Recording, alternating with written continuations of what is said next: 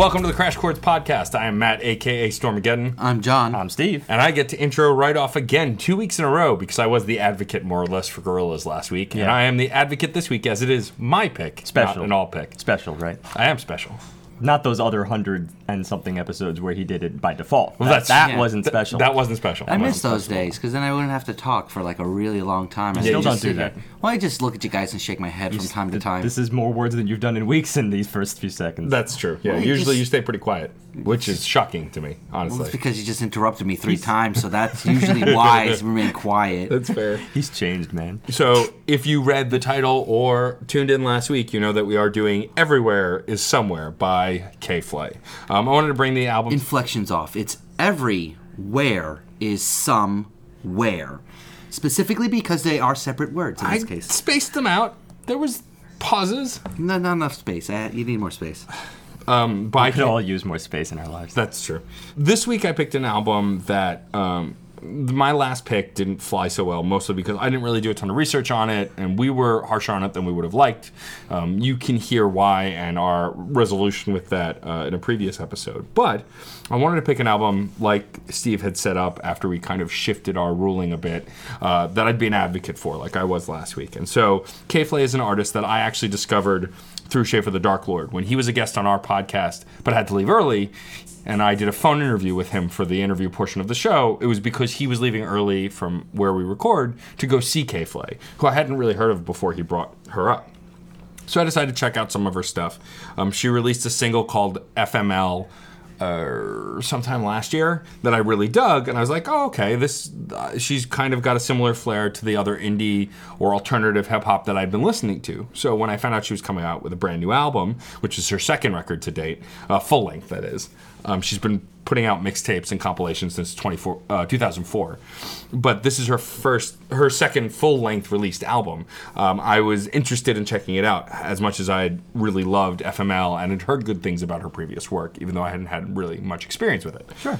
and so that's what led me to this today. Um, I, I wasn't really familiar with her background. I know she had partnered with um, mc lars to do a, a duet album together, um, and so I know she had some credit in the nerdcore scene, but I didn't know much beyond the fact that I knew she was an uh, indie or alternative hip hop rapper. Well, there's not as much to say, or at least just starting off with me and John. I'm a complete newcomer to her, as is John, but uh, not to underspiel her, because of course there's not the same thesis, I think, for today's episode, but I, I will fill in some of the blanks. Here's some of the wiki highlights. First of all, her real name, and that is Christine Meredith Flaherty. So, K. Flay. Yeah, It, it- The kind name- of an intuitive hip hop reduction, I think. yeah, and actually works really well. Almost sounds like a silly name generator thing. Yeah. Actually, one of our artists had actually chosen their name. Childish Gambino. Yeah. That was it. He used the Wu Tang Clan name generator. To pick his rap Yeah. name, yes, Anyway, correct. I'm not saying that's how he should. Maybe it's just a little quirky nickname, and it just fits the hip hop scene really, really well. So uh, she's from Wilmette, Illinois. She's a singer, songwriter, and rapper. And to get a little personal, she identifies as, well, for one, a bit of a tomboy, and also there are some life changing, shaping, molding moments in her early life, such as the death of her father, who was a guitarist, who died when she was 14 years old. So many of her tracks throughout her early career have been a tribute to him directly. Uh, furthermore, she rejected most radio hip hop tracks as simplistic, misogynistic, and formulaic. Don't we know it? Yeah. and so she bragged to her friend that she could create something better or at least on par. And so she wrote Blingity Blang Blang. and it's all history from there. Oh, that's great. I love uh, that bit. Yeah, no, she's a, a true indie artist. Like you said, she did that uh, early mixtape. Um, I, I honestly, considering the the age of her development in this field uh, and technology state at the time, I would say she's right there in that golden age of indie artist internet development. Yeah. Early 2000s, when computers could actually be like comparable to studio equipment. So that's how she made the mixtape. Was actually just on her laptop. Right. Didn't use a producer. Didn't use anything. It was just Yeah. mixtape, very very low key, and then kind of slowly popularized it, shared it around, started locally, and grew from there. Rest is history. Yeah, um, It's the second time I'm saying that. More is history. More is history. but no, I, th- I what really interested me about her as well is the fact that you know my last pick was a debut album, um, and I didn't again have really any history here. I don't have a ton of the history either, but I have first of all recommendation from Schaffer the Dark Lord rings pretty highly as I am a fan of a lot of the things that he has done and has recommended. But also the one single that I'd heard that actually is not on this album, it was just released on its own. Um, I enjoyed a lot and got I empathized with and sympathized with quite a bit, and so I was interested to see, considering how personal FML was, because the song essentially the premise is about how great her life is, but her life is not great. Right. Like this idea that she's got all of this success and all of this stuff, but she's life still sucks at the core of it. Ah, you mean irony? Yeah. Yes. Um, I was going to say it. but- but so I I enjoyed that song quite a bit. So I was like, all right, I'm curious how personal the rest of her stuff is. Well, spoiler alert, her stuff is pretty personal. It's just just just about all of her music is di- directly related to her, her family, or her life, or is born out of those things. So tap into all of those threads Yeah. as you go into this album. Let's tap into the album cover as we do, as we like to do. Yes. Um, you know, I mean, this album cover, as far as simplicity goes, is pretty simplistic. Though I do like the idea. So it's a receipt with some change, a safety pin, uh, on a red, a bright red, almost like diner quality table. I would say, like the cheesy kind of '70s, faux '70s diners you've seen. it's seen. the kind that's laminated. Yeah. Instead of actually being painted or properly treated. Right. And specifically, it's uh, 17 cents. 17 cents and two safety pins. If you look closer at the receipt, of course, you've got this the album itself, Everywhere is Somewhere. So the title of the album is actually nowhere else on the cover except right there on the receipt. The fare, at least, is nothing. The change is now. The tip is scale, and total is free. And right there, K Flay, thank you, have a nice day. But the most important thing about this is that it says for service call 1 800 845 4022. And so we did. And we got K Flay herself, at least uh, a pre recorded message giving us a whole uh, list of you know numbers to click. If you click number one, then you're going to get kind of an explanation on this album. yeah, which, track by track breakdown of what the inspiration was for each song. which, to be honest, sounded pretty poetic just in its own right. Yeah. It's kind of strange that you have that little piece of extra curricular album material right there, technically as a part of the album. And I don't know, that sent me into a little conflict because technically, you know, I, I try to push some of this other stuff aside that, you know, comes about like in interviews and things like that. Yeah. But that, of course, is very extracurricular. Like that was Yeah. made separately the album only at the request of, of the interviewer. Right. Right? But in this case, this was all part of the package she designed. So, I don't know. I guess it, it, it's supplementary for sure to the lyrics that are there, but I, I, I thought it was pretty moving just while listening. Yeah, I mean, well, she's also clearly speaking from a place of it sounds. She's not making this recording kind of deadpan. There's an emotion to it, like it. It means something to her to put this out there, not just the album, but the explanation, and to have people be able to reach her. I mean, one of the other options on the phone um, is to press a button to leave her a message, Yeah. which you, I have to imagine she probably checks, which is pretty personal. That is. to allow people to access to you, even though you control it. Well, remember what we just said about her indie artist, you know, coming of age. Like that's a key thing in that demographic is stay very, very close to your fans. Yeah. Um, because they're the ones who made you essentially, Yeah. like from the ground up. You owe them just for starting off, so you feel kind of connected to them for life. More so than let's say someone who just got immediately signed and kind of skipped all over that and suddenly found themselves with this giant induced fan base in some sense. I mean, but I think that's what really. Like originally, I thought the album cover was just okay. It it, remi- it reminded me of a lot of '90s albums cover that were just stuff. You know, there were a lot of '90s album cover that just had stuff in a place and there was a photo. But what's really interesting about me is that that phone number does connect to something and that it is related to the. It's related media to the album. I think that's really cool, and I think.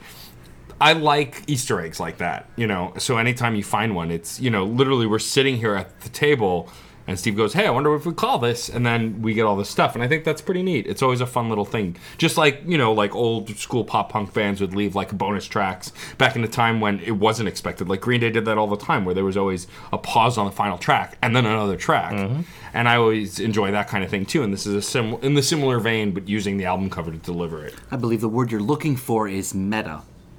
Like it all is just a um, a, a very nice and a little bit cheeky meta ploy to uh, further give you insight into the artist's mind. Like it's on the face of it. It's it's an insight into what this album is supposed to represent. Well, that's kind But of on the line. But but I look at it a little bit differently. we're gonna okay. We're just totally gonna leave the cover for just a moment here. This is part of the album cover. Yeah, this is the we're- only place we can we're have this leaving, discussion. We're leaving. I'm leaving it for just a moment. I'd like to sort of absorb this music in a vacuum, away from any other artist's intentions or anything like that. I, I, in a lot of ways, I like the music just to speak for itself. I mean, we all do, but sometimes I feel like if I know a little bit too much about a musical piece, if I know too much about an album or a specific song or something like that, it will color it a little bit differently than if you just listen to the raw music itself, the raw, like, final cut of what you're getting on the album. So while I did enjoy um, the meta nature of what's going on right here, and I think it's a more than just being a, a nice way to connect. It's a clever ploy for uh, people who don't know what this album is about to get insight into what the album is about, to get insight into what the music is supposed to mean and everything like that. People who may not have even thought of doing it might, you know, say picture this on Metacritic or something like that and been like, let me let me call that number. And then you get Right. something that Someone actually kind of touches to you. it, yeah. So it's a double-edged sword. I don't want to know about it because I want to know the music for itself without any coloring influences. But at the same time, that coloring influence can make the music maybe more, sometimes less, but maybe more worthwhile just by having a little bit of extra history involved with it. Yeah, I'm really split down the middle on this. I, I do tend to agree with you as far as the you know reviewing in a in a vacuum kind of thing. But I, you know, we were just talking off air about how some some of these album covers really are as arbitrary as it gets, and there was a lot more thought put into this, and I think that does that is intrinsically a part of the package in this case. I would agree. Um, I think also this is something we should table for the tail end of the episode because I think there's more to say about external sources and things that can color your view on an album, especially something like this that's directly related to the work itself because it's provided by the artist. Like stuff theories and theoretical videos on other media is one thing, fan theories, blah blah blah. But this is directly from the horse's mouth, so to speak. And so I wonder, is that help or hurt an album in the long run? Or, you know, it's essentially what we're talking about here, but maybe elaborating a bit. Or other experiences we've had like this. Like we talked about Damon Albarn and the stuff he said in the news and on or Rolling Stone that We- change our perspective completely on songs that we, we had the discussion of how we may have actually gotten a little bit too close to the album on Sting, on Yeah. Sting's 57th and 9th uh, in episode 226, because some, somehow, in some way, that actually did not help our listen. It did Yeah. not help our experience, even as personal as it gets. Sometimes, if you just, you know, listen to things a little bit more removed in kind of the, in your own mind's imagination, then the interpretation can run wild, and we do like to explore that on one hand. Right, and we'll go into more detail later, but like even Chilly Gonzales, who reached out to us personally via Facebook to tell us something that we uh, essentially pulled together on one of his songs was not it at all. Like he Right. had no thought like that in it, and he thought it was cool how we elaborated this thing he didn't even think of. It is more difficult though on a hip hop or a heavily hip hop influenced album where you have a lot more content, a lot more words just Yeah. just per moment, per minute that I do think in those cases fans tend to be a little bit more unified in their feelings on the album Sure. just because they have a more extended story. Right. So Though we have our own differences. I know uh, off air, me and Matt actually had a couple disagreements on what the presentation and meaning was on, Right. on a few pieces. So let's get into it. First Yeah. track Dreamers. This actually did end up being kind of a thesis, didn't it? Yeah, I a did- little bit. Didn't think it was going to be a thesis. Parental advisory too. That's there. Yeah, all Track one.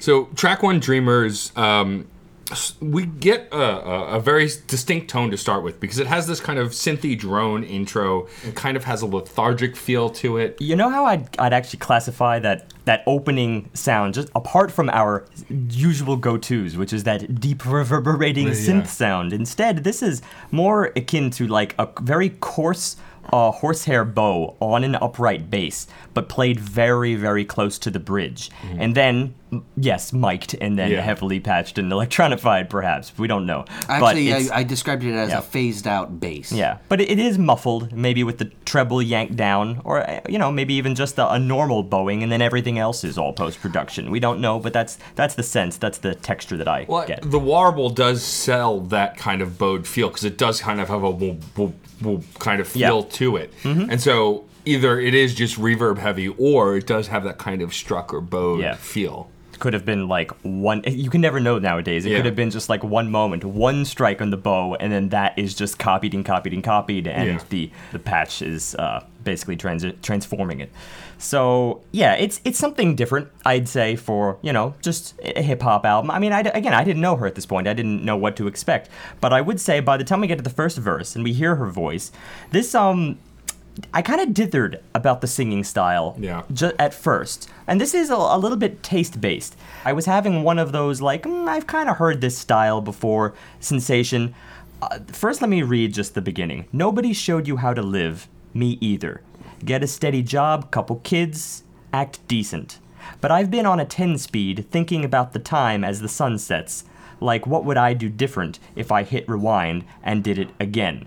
This is, in the way she sings this, it's singing slow, like she's in a daze, because she's talking about life, the great mystery of knowing how to manage it, you- mm-hmm. knowing how to manage your own life, that is. And these are humbling subjects for sure, but also very universal. And musicians do tackle these in a very broad sense every day. Like I, I woke up this morning and, and yesterday morning just wondering how to manage these things. And I guess I, I don't feel any differently having listened to these first couple verses yet. I just felt like, oh well, it's about life. Maybe I should maybe I should tap into this, maybe I should avoid it. I don't know. I don't know. It's it's all kind of open ended at this stage.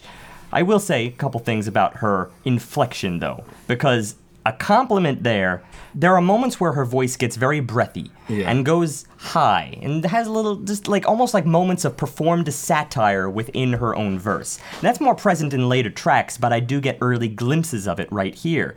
And at, at, at times in this track, I couldn't figure out which which side of the line I was on. Like, is it, you know, is it familiar or is there something very specific, very unique to this artist right here in these moments? And I do think that as the verses progressed, I began to see the forest for the trees and, and where that stuff really succeeds, especially in light of the music later on that mimics it and reflects the energy and the attitude. But it, the music was less present in this case.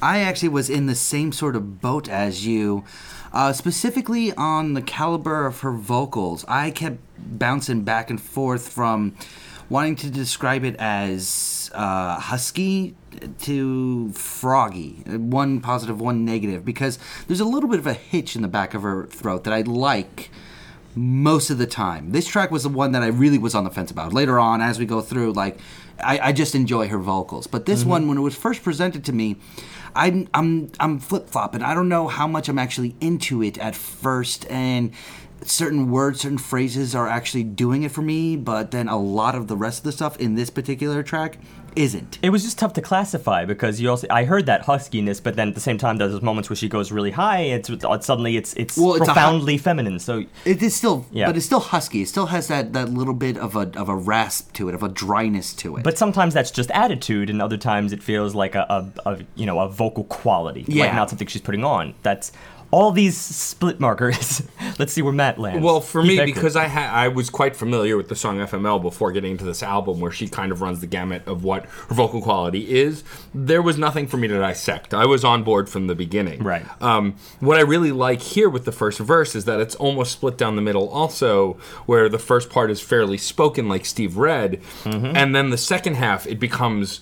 M- Closer to a straight up hip hop flow as she picks up speed. well, What's that's also- still spoken. That is still spoken. But But, the speed change, yeah, yeah, that was it's very a speed welcome. increase. And what's really interesting also is the song starts with the vocals. They come in with uh, cymbals and a little bit of beat that you know essentially just move the song forward. But as we get to the second part of the verse, that picks up. We get a little more thick, and then once we get to the chorus is when the majority of the instrumentation comes in. Well, let's bring in that rap here, because where did we leave off at the end of the sort of slower verse? Like, what would I do different if I hit rewind and did it again? Well, I tried to figure it out, but nothing was coming to mind. Remembered all my mistakes, but the memories made me smile. I told the one that I loved the love would mean letting me go. Even though I was afraid, you gotta do some things on your own. And that's where we sort of step it up to this one goes out to all the dreamers at sea. This is the chorus. This life is only what you want it to be, and I want more. I want more. which is very hopeful and the music Yeah. carries that. There's this sense of definitely an underlying depression and struggle in the verse and the verse instrumentation, but it does get brighter in the chorus. But I think it's a natural evolution. But in, in, in sort of in the sense of the hope that it offers, Yeah. you see why I had that kind of like I don't know if this is going to be my thing in the beginning because Right. this this is that commonly tackled subject, which Right. you know the surely the the fact that it is an important subject and we all have to think about you know well what if we did something different you know Yeah. how can we do this on our own these are they are ubiquitous subjects and it's all very personal and so in in some sense that it actually makes me it makes it more difficult for me to sort of attach myself to uh to the, the person because I don't know a lot about her life yet at this stage. Right. I just kind of am getting a sense of the moral.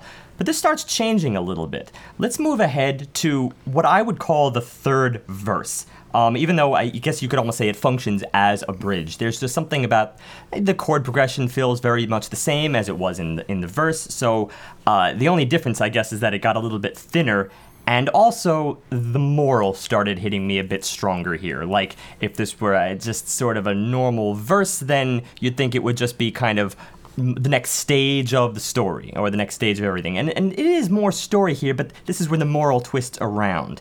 Like, let's read first. I used to knock on wood. I used to never curse. I used to think I could control the universe with my obsessive thoughts. And what felt like a prayer, I shouted to the sky, Don't let my family disappear. I used to feel alone. I used to not belong. But little did I know I had the power all along. The only thing to fear is never being scared. I think this is where that ubiquity that I hinted at kind of melted away Yeah. for me. Specifically because when I read this, when I heard this the first time, I, I, I kind of related to it in the sense that this is in many stages of my life my problem. Like at various times, you know, the petitioning for something to happen, you know, still, I actually knocking on wood. I still do that to this day, you know, thinking that that's actually going to make a difference in Yeah. terms of like warding off whatever whatever you said beforehand. But like, you know, other times think you, I'd still compare to prayer. That's what she said. Like things that she would liken to prayer. It's just the the petitioning for something to happen without you actually involving yourself. Uh, the the planning, the ruminating, the figuring out, the revving yourself up. All of which results in bupkis. it's not productive. You know, not to knock planning and prayer, but like let's say if you're religious, think of the old God helps those who help themselves if even, maxim. Do everything in your power to make divine intervention and dumb luck the very last things you'll have to rely on in this world. And that's what this song was building to. And once we got here, I was rather moved. One might even say inspired to be a little bit less at fate's whim the next time something knocks me down. Yeah, and I mean, also in that chunk of text that you read, it, she also applies it personally from what her struggle is, her obsessive thoughts, wanting to control the world, letting us in that she has an ob- obsessive compulsive disorder of some kind. Right. And this fact that she feels like things are out of control and she can't do anything. And that also adds a personal spin to it, which I really appreciate and can relate to. It was this bridge-ish piece Yeah. that I, I felt elevated the track to the sort of caliber I found with Blurry Face. Like it felt like a like a really good Mm-hmm. pop hip hop, but still like a decisively solid hip hop track. Yeah. the sort of thing that uh, yeah, I was I was humming along to it. I was swaying And along it- to it after like the. f- After the first solid listen of the album, this did grab my attention.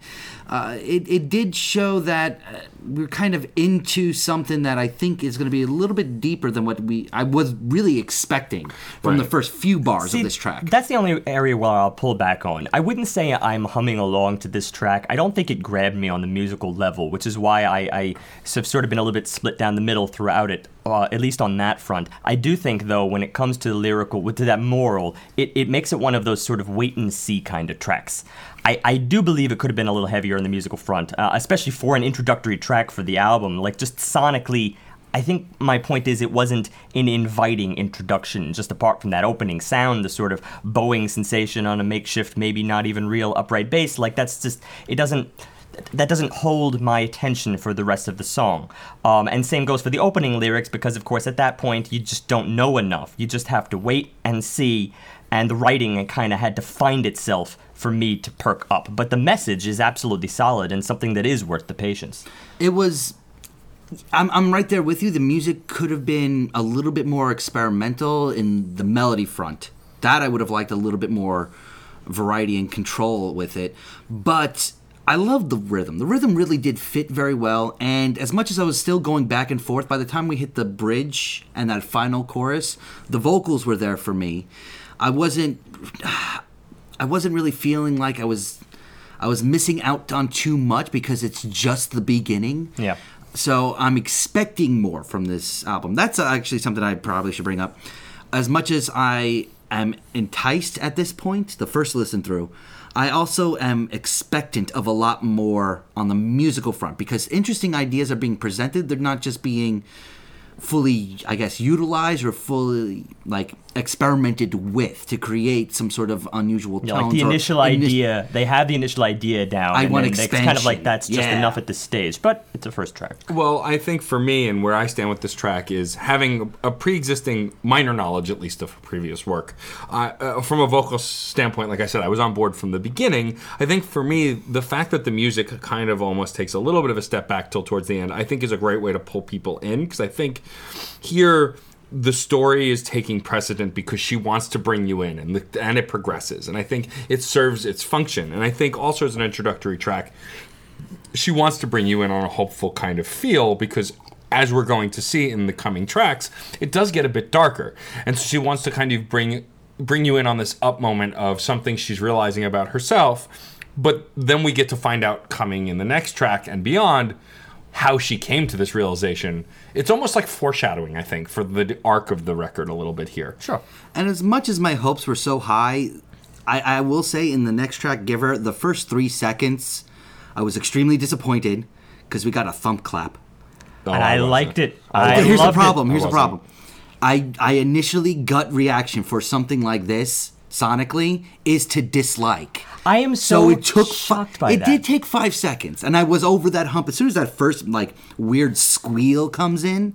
I really did. Oh, okay, we're gonna get something different. But I want, I wanted like it was, it was like a real just a gut reaction of no. I'm gonna give you- immediately immediately goes back. But I want, you- I had to point that out. one reason, just one reason why that is so confusing to me, um, and that's because I, in in such recent memory, like last episode, I could immediately think what I wanted to compare this to, and that was moments Yes. on Gorillaz. Absolutely.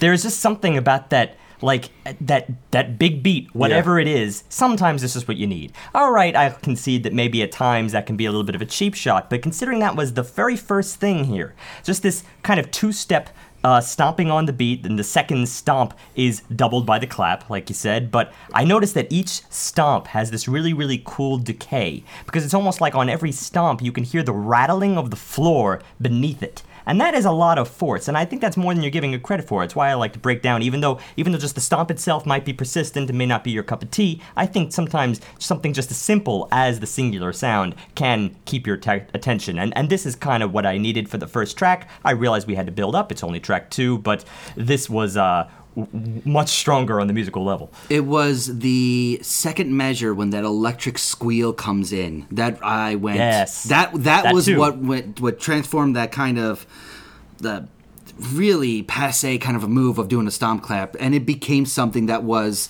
still the still similar, but but a different level, a, an actual enjoyment level, and a new texture that really complemented the initial sound very well. Yeah, I'm I'm completely on the same page as Steve because of the way Dreamers ended and had this kind of almost ethereal feel by the end, as a song called Dreamer would, Dreamers rather.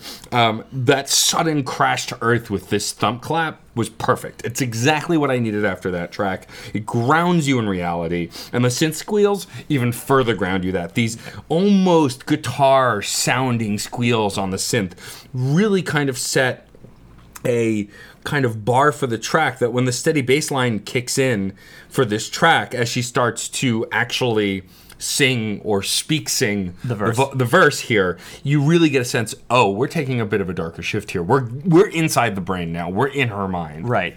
Um, and also, it reminded me of you know lots of like just positive connotations apart from just last week and, and moments by uh, by Gorillaz. Also, Muse, like Yeah. Muse when they are at their most brash. Yeah. You know, they. I know that uh, Matt Bellamy really likes to do that in his composition, like kind of go between these like symphonic sounds and then just this this brash, you know, controlling the audience, intensity, a coarseness to it. I think that's even uh, a better descriptor. It's just a screeching guitar that I notice occurs between phrases.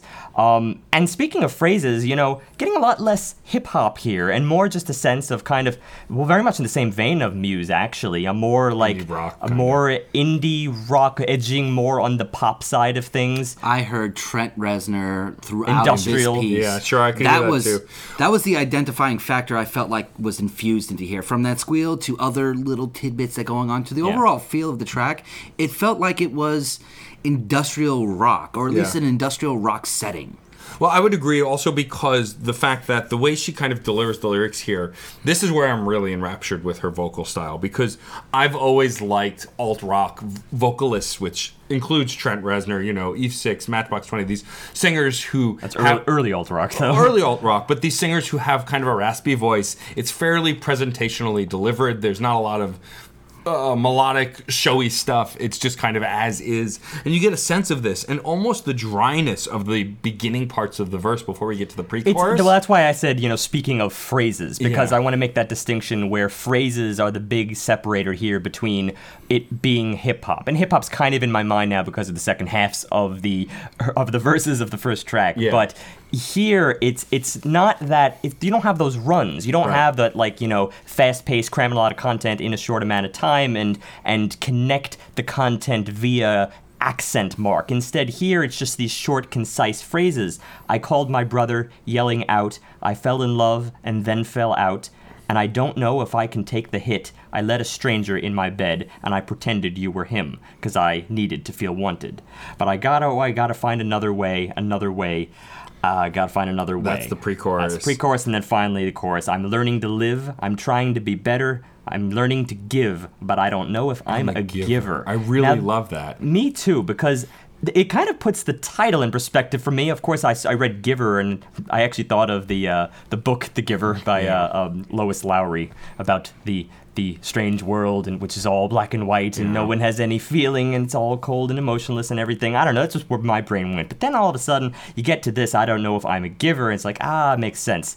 Now, I, I I guess it it connected to me also too because I feel like I drift in and out of that feeling. Like there's times in my past where I felt like I spent too much time too much time talking to others and helping them through their problems and spent very little time on myself. But then you go hard over to the other side, the me time, you know, where you spend Yeah. so long without helping someone towards a goal and it's so easy to become detached from everything. So I related with this track pretty hard, even just on those simple grounds uh, when it's applicable in my life. But you know, that's it's, it's not a new message. Paul McCartney had the love you take is equal to the love you make, or or as he translated to Chris Farley on the Chris Farley show on SNL, the more you give, the more you get.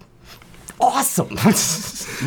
Right, but taking it back to the song, Being very topical here. Yeah, talking taking it back to the song itself, though, what I really like also about that chorus delivery is that after that moment, we get a brief silence, and then the heavy bass line comes back in with a synth crash, and then we go back into how the previous verse had sounded. But what was really great here is that flow from verse to pre-chorus to chorus displays a lot of emotion too. But you get the sense of sadness in the plain delivery of the the verse. Then the pre-chorus has this kind of melody to it that almost feels hollow. And then by the time we get to the chorus, you almost get this defeatist feeling of like, you know, I'm trying to be better, I'm trying to be a give, but I don't know if I'm a giver, like kind of almost giving up. Actually, it was the pitch change in the pre-chorus that I particularly liked. I think it set up the chorus extremely well to allow you to have that kind of uh, emotional gray zone Yeah. of what the the chorus's message is. Uh, the the pre-chorus has like that just pitch upward with Mm-hmm. a little bit of edge on it that is both emotionally a, a positive, like it's it's conveying emotion very well. Not that it's a positive emotion, but that it's doing its job extremely well. It also is showcasing her range and showcasing some control that I think was a little bit deadened by the verse, a little bit too much. But I do, but I do want to comment in just really quick on how you said it. It's it's sad and it's not. There isn't a happiness there. I think there is a monicum of happiness in the chorus, just in the fact that she's trying. it that but that's not what I said. I said that the chorus was a wishy-washy gray area. Okay, that's fair. It All was right. it was the negative emotion of this pre-chorus, that, that kind of pitch bend. Got it. Feels like a little injection of maybe, maybe just the negativity from being at your wits' end, Yeah. the negativity of not knowing where to go. Right. That is precisely what caught me. The- yeah, the, the chorus, last syllable. The chorus has that little little burst of hope. Yeah. I Yeah. want to say in in that she's she's trying to be better. Yeah. In that she's learning how to give, but that dour, that sadness you get left with at the end of the taste of. But I don't know if I'm a giver. And it Yeah. starts to bring me back to her uniqueness as a vocalist. You just don't hear that as much. That slight little, again, it's on the brink of raspy and yet extremely feminine, but yet forlorn in that little, yeah, the pitch bend, the this glissando tendency in the very last word that I'm learning to live. Like she turns it. from now on, I'm just it. from now on I'm calling that husky. Husky with pitch. But you you had it right with the Yeah. pitch bend. Yeah. the, like that's the key thing that makes this kind of inviting to me. What I really also like about this song is when we get towards the end, there's this bridge moment as the track builds up, and then the final it's, chorus. it's almost like a flute solo around like two minutes and 15 seconds, which is followed by the bridge with the acoustic guitar. Right, and then the chorus, when it comes back at the very end, we uh, modulate essentially. She just goes up. She's Yeah. shouting it almost at Very, this point. very industrial at this point. I Yeah. think we all kind of went back to Nine Inch yeah, that very was thick that was at a the end. Trent Reznor move, and I'm I'm totally saying that as a compliment. Compliment, yeah. Uh, Yeah. The bridge, I want to. It's in two frames of mind for me. Once again, I, there's a lot of division on this album because I like that it's it is acoustic. It, it introduces the beat, the clap, and goes full over the progression. but I thought you progression. hated the clap. well, no, no, no, no, no. I hate, I hate uh, insistent clap. This isn't insistent. It's complimentary. But this sort of a move of doing a rebuild, it's a very well done rebuild, but it's the sort of rebuild I've come to expect. right.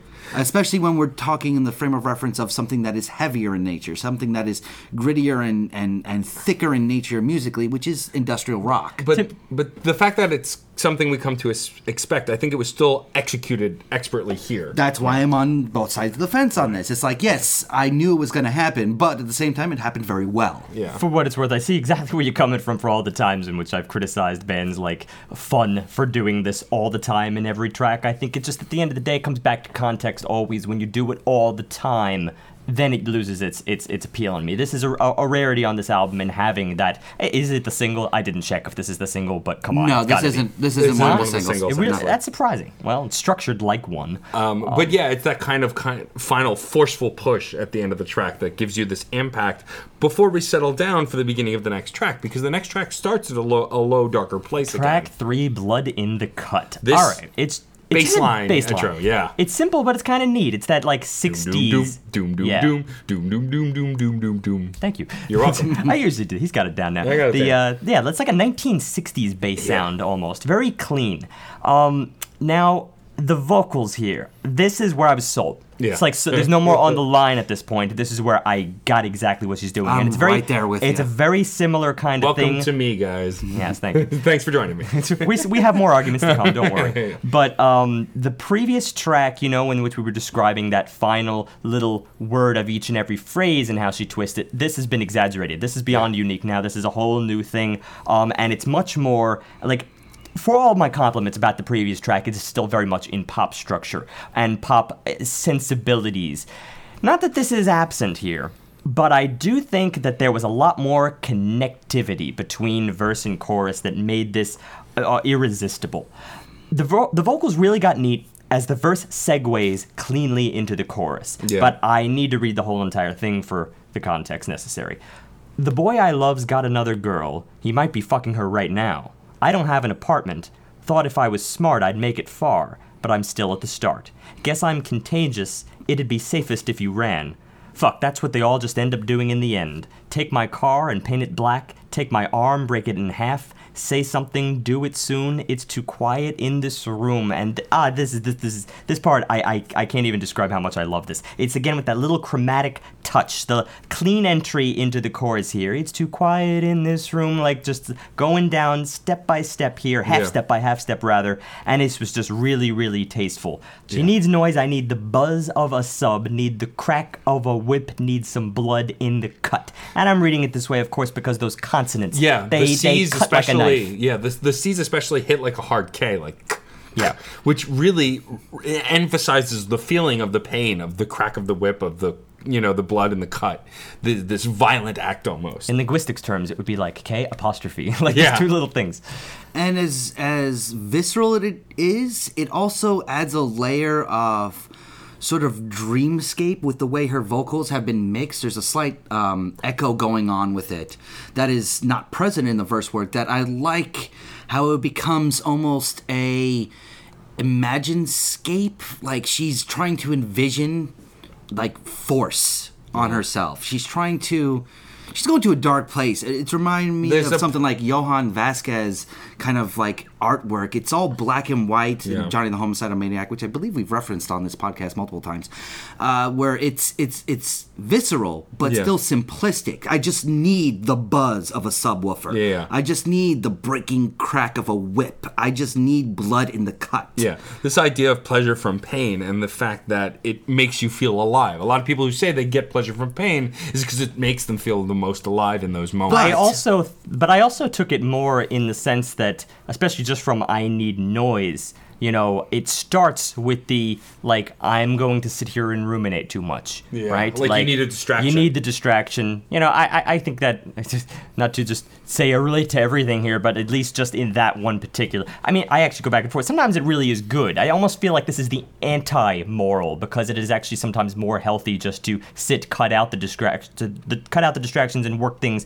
through yourself. But that's just the idea here. Is because of the sort of warped, you know, th- with that bass and everything. It almost mm-hmm. feels like the music is more conducive to the anti-hero of this entire thing the anti-moral this is not what you're supposed to do but that's where she is it's the story that we've been given So we're having the music here sort of portraying a, a, a negative soundscape, while the voice with that echo is coming off almost like wistfully, just just desiring some sort Yeah. of negative input to snap her out of this negative Yeah. space. It it almost. It, it, this is a lot darker than I really intended it to be, but it almost feels like a, a, a desire for some sort of harm, it almost does Right. which right, is the way it which is a dark place to go to on something like this. Well, and yeah, if my but- arm but- break it in half right but i mean but yeah i mean it, it's it's doing an extreme of you know either bdsm or this kind of thing where you find pleasure in pain like i was saying before and i think it's interesting because also the way this track runs it kind of builds and it, it seems uh almost like a numbing i need a distraction earlier on but when we get the chorus later on where it's louder it's like she's yelling at you there's more it feels like there's more rage or anger there And just before that, the end of the second verse was Take my head, kick it in, break some bread for all my sins, say a word, do it soon. It's too quiet in, In this this room, room, I yeah. need noise. I actually were was also particularly impressed with the post-chorus music after that first chorus was was like a real industrial scape but briefly and the way it comes back after that second chorus expanded upon I love the fact that she previewed it so well so the connection between them which may not have been present without that little tidbit earlier, made it feel like we were actually seeing the the paintings of her imagination here. Right. We were actually seeing that that that S and M kind of a feel Right. that come to fruition through the mu- music. And one of the ways in which uh, the the music really kicks that up is, of course, it adds the secondary beat. That sort of one and three, one and three. It does that as of the as of verse two with that just that big bellowing drum that amplifies what we already had described. It actually started to remind me a lot of a, a Tom Waits track off of Rain Dogs, "Clap Hands." I remember that was the second track off that album, and it's just in sort of its tribal, very inward-looking kind of effect. It, it was a very irresistible track. And I think also something to support, you know, the anger in the final chorus, I think, is the fact that in that bridge moment, that instrumental with the na na nas in it, it is very deadening. Like she's saying it very pan and very very deadpan and very emotionless almost, and then it cuts into this cacophonous final chorus with her yelling the chorus. Yeah, really energetic. I- think the success here again is just the fact that this track, and not even describing like all the little bits of color that are put in in post production, it just keeps it so interesting throughout. And yeah, there is that giant build to more intensity than you had the first time round. Um, it it kind of highlights my problem with track one, sort of in retrospect. I do uh, understand that the track that the album needed to build, but that is exactly the the problem. Like even if you just omit the fact that you know track one was not as intense as this, uh, again, I don't need every single track to be the same level of intensity. But in terms of musical involvement, there just seems to be so much more focus into the moment by moment stuff here musically. Yeah, I mean, I think that I appreciate the arc this and the, the arc, yeah, for sure, that this album's taking and how it builds. And I mean, it continues to build because when we move to track four, Champagne, this is where we definitely get the darkest so far, you know. And what I love about her verse work here, because this is a it pretty much kicks in more or less very early with uh, very simplistic instrumentation and the first verse. I like how visual this first verse is. Steve's going to read it in a minute, but the thing about it is that you can picture where she is, what she's doing, because it's a storytelling track. And I always appreciate a good storytelling track. And and there's an interesting little uh, layer that I noticed before the story even begins, and that's of course it, it sounds like it's taking place in like a mechanic's workshop or Yeah. something like that There's of this whirring. It, it sounds like a power drill, you know, that It's a, occurs. s- a finger slide on a guitar string. Yeah, yeah. It, it, it sounds like that drills kind of sound. Sound, yeah, it was hard for me to even see it as an instrument. Like once I thought, oh yeah, okay, of course, of course strings and a guitar, but you know that's that's it was amazing how it was able to sound like it was taking me into another location. But this part, um, this first verse is pretty much completely spoken. There, there's no sung way it goes. Champagne in the kitchen, not because I bought it, but because I'm crashing an apartment and somebody left it open. So I poured it in a cup, drank it up. I got the devil in my head, but angels swimming in my blood, plus the conscience of my dead dad, plus my living mama, plus my other father who raised me not to be sad, and my brother who says he worries about me from my songs, and my sister who's been living like a saint for so damn long. But see that that hits Yeah, that you do. She does that too. I love that. The, like a saint for so damn long. Like I love that. to remember it, I, to remember it, I wrote a carrot. That's amazing. There is a couple of moments where she actually showcases a little bit of uh, just just points in her life that are getting to her, and Yeah. I think a point That like that, that, yeah. actually does a lot to showcase issues she has. Like her sister's a saint, but she's a saint that it it it's one of those it doubles back on her kind of a moment. It's Yeah. like, but she's not. Right. Later on, she's got a line at the end of the next verse because it goes verse, verse, verse, chorus, verse. This is actually Yeah. just like this is this is showcasing hip hop talent. yeah. The- It, it, it ends with, but everybody's got pieces missing. I can't even do that sort of a squeak.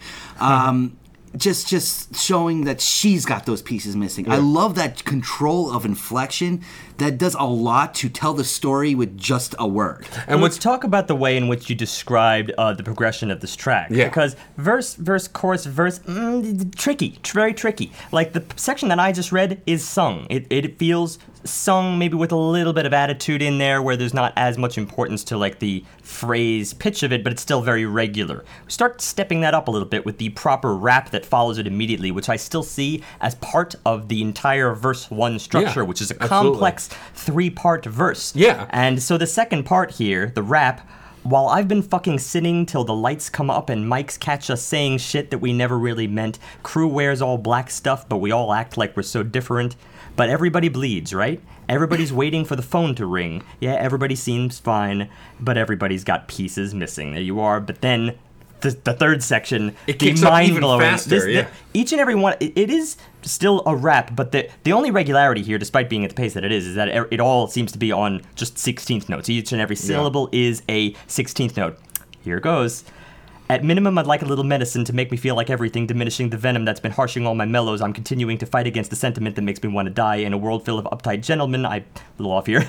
In a world full of uptight gentlemen, I want to find a boy smelling like sweet swin- cinnamon to quote some Tennyson while we take Benadryl to make my head a, oh, bit, a bit extra light. But what I like about that last That's- line, and it- she and John was pointing this out, that those lines where she goes up, there she doesn't go up, she goes down, and it distorts She that actually line. she does it twice in this Yeah. section of the verse with sentiment movement that makes me want to die. A Yeah. slight slowdown, almost to that second phrase speed, and at the end to make my head a bit extra light. There you Just are. a, that ever so slight slow down. And then we get into the chorus, which is there's definitely a sense of frustration and anger here because she says she essentially says the chorus the first time, and then the second time she's screaming the chorus, and it, it's this kind of controlled screaming where you know that there's a sense of rage behind it.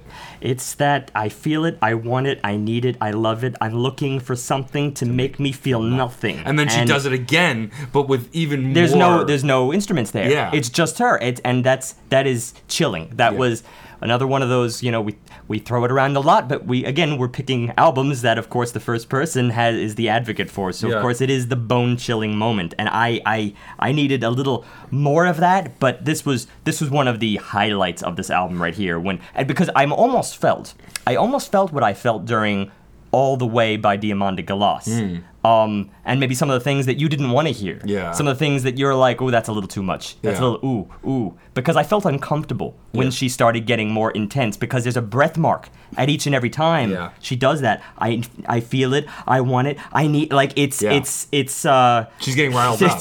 It, yeah, I feel like I, I need to almost like put some distance a little bit. Be like, it's it's almost gone beyond the like, oh, I'll make you feel better a little. You know, I'll, I'll put my arm around. But it's like this is this was intense. But that's what I want in music. It's one of the reasons why, retrospectively, I defend All the Way by Diamanda because of the fact that I believe music should break those boundaries. It should break all of those barriers in terms of what you expect or desire or don't desire.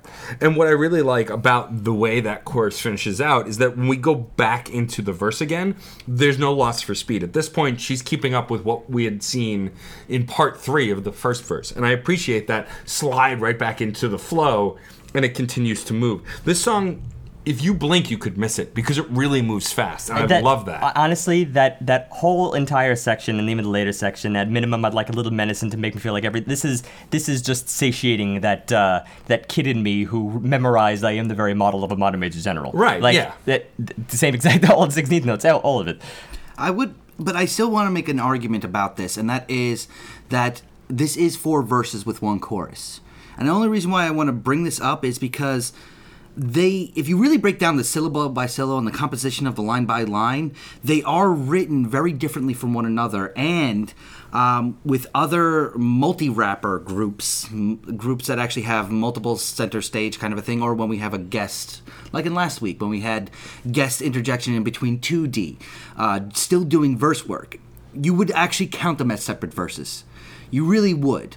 Uh, one of my favorite rap groups, or rack rap groups, or I don't really know how to term them anymore, is Flobots. Grop. Grop. Grop. Uh, is the Flobots, and they actually have two different frontmen, Brer Rabbit and Jonny 5. And when they go back and forth, they don't go from verse to chorus. They go, okay, one does a verse, the other one does a verse, and then they'll pick and choose who's going to do the chorus this time. And they are distinct verses. So I think in, in a lot of ways, you have to actually take each of the verses as separate messages on top of them just being uh, a continuous train of thought or something like that. Otherwise, it can feel a little bit wallet texy, which is a problem I actually had when I was first listening to this track. Whereas I didn't have that problem at all because the the speed tick up and the way it was really riling up emotionally, I was on board from the whole for the whole track. Also, there's a lot of strength in this track in the pauses. There are these moments like when she repeats the chorus, you know, there's silence and then it goes back in and we get those Brahms in this track that really ring out these horns that really add this really thick darkness to the track where you know she's in deep. This is this is a drunken freak out. This is a drunken rage, and it's it's set up to be that way. And I think that's what really engaged me. So I'm on the same page as Steve. I thought this was this is definitely performatively for sure one of my favorite tracks. It's the same industrial kind of musy sort of thing. Yeah. It's feel it's it's touching all those same nerves. Let's go to track five, High Enough. The backdrop is pretty interesting, and of course, it remi- it sort of changed. Uh, changed influences here a little bit. It wasn't as industrial to me. It felt more of a kind of standard indie rock, but in a certain corner of it. This this reminded me more of like Queens of the Stone Age or something like that. It was the kind of saunter that's in the voice that felt so different from the previous few pieces to this. Yeah. I don't like anyone better than you. It's true. That little that little Yeah. breath mark that she throws in between everything like that, it felt more crooner. I felt like she was channeling um, some some old school kind of allure now, using her husky voice in in the real old school 1930s 1940s like lounge setting. Yeah. and I loved it right away I'm- because I- it was uh, once again another side of what I'm, I'm coming to recognize as a very enjoyable voice. This is an area where the music had actually taken a little bit of a back seat, but at least by this point there was not as much um not as much disparity. Like I had grown so attached to her flow by this point that it was pulling a lot of the weight because I realized it is pretty damn flawless. But I, I do think that I was a little bit on the fence because of the fact that we just came from such a musical high. Um, and interestingly, this track is called High Enough it, it's it's going for a different thing. It's not that it has to reach the same you know glorious climaxes per se, but rather that it's kind of going toward a more laid back place, as in high enough, you know, high on something, and thus you're actually not full of energy. You're just kind of you know chilling out. There's a lethargy to the song that I really appreciate because it fits the overall narrative, and that the song is all about being high enough on your lover's influence that you don't need any kind of other drink or beverage or pot or drug. But what's also really interesting is that musically, it stays pretty steady with the bass line throughout the intro and into the first verse. By the time we get to the pre-chorus, the the beat work and the bass work is gone and it's just bass. And then from the pre-chorus to the chorus, the beat comes back in too. So it kind of returns to one after leaving it in a very short period of time. It actually reminded me of uh, the like the first two albums of Cage the Elephant and the way they would bring in the choruses, where you'd have like a slow descent into sadness, but then pick it right back up right on that first line of the chorus, where mm-hmm. because I'm already high enough, just rise at the end of that and make the impact of the words and just just pleasure, trying to really portray an idea of pleasure right from the get go, even if the pleasure in my eyes was a little bit perverted. And this is where me and Matt had one of our bigger disagreements on the overall feel of the track. Mm-hmm. Because the way Matt phrased it was you don't need anything else because you have your lover. Mine was I don't need anything else because I have you. Not more possessive as opposed to John's coming from a place of obsessive there you go. Whereas for me, I'm coming from a place of joy and fondness, and I think the really what what it is is I, I think it could be either or easily. She leaves it open enough and kind of lets you determine from the lyrics. I mean, what I think I really like about this song is that it's supposed to be spun fairly positively f- from my perspective. Take it from someone who um, has felt this way about a person, does feel this way about a person, but also I don't drink anymore. I don't do any kind of drugs. I'm fairly straight edge, as boring as that is. And so for me, I take it from this perspective as I don't need drugs, which she says that line specifically in the song. I'm already high enough because I'm high on you. And so that's where my perspective is coming from. But I'm going to be stubborn on this point only because I, I see a connection between High Enough and everything else we've gotten so far. I see a major theme, a major story really coalescing around these tracks. Uh, from Giver onward, I, Dreamer does a lot to set up the story, but Giver shows a major flaw with this individual, whether it actually is K.Flay or whether it's just a personification that she's she's exaggerating. Here, I just see a character, someone who has an, a, a major flaw in being unable to give, to, to only knowing how to take.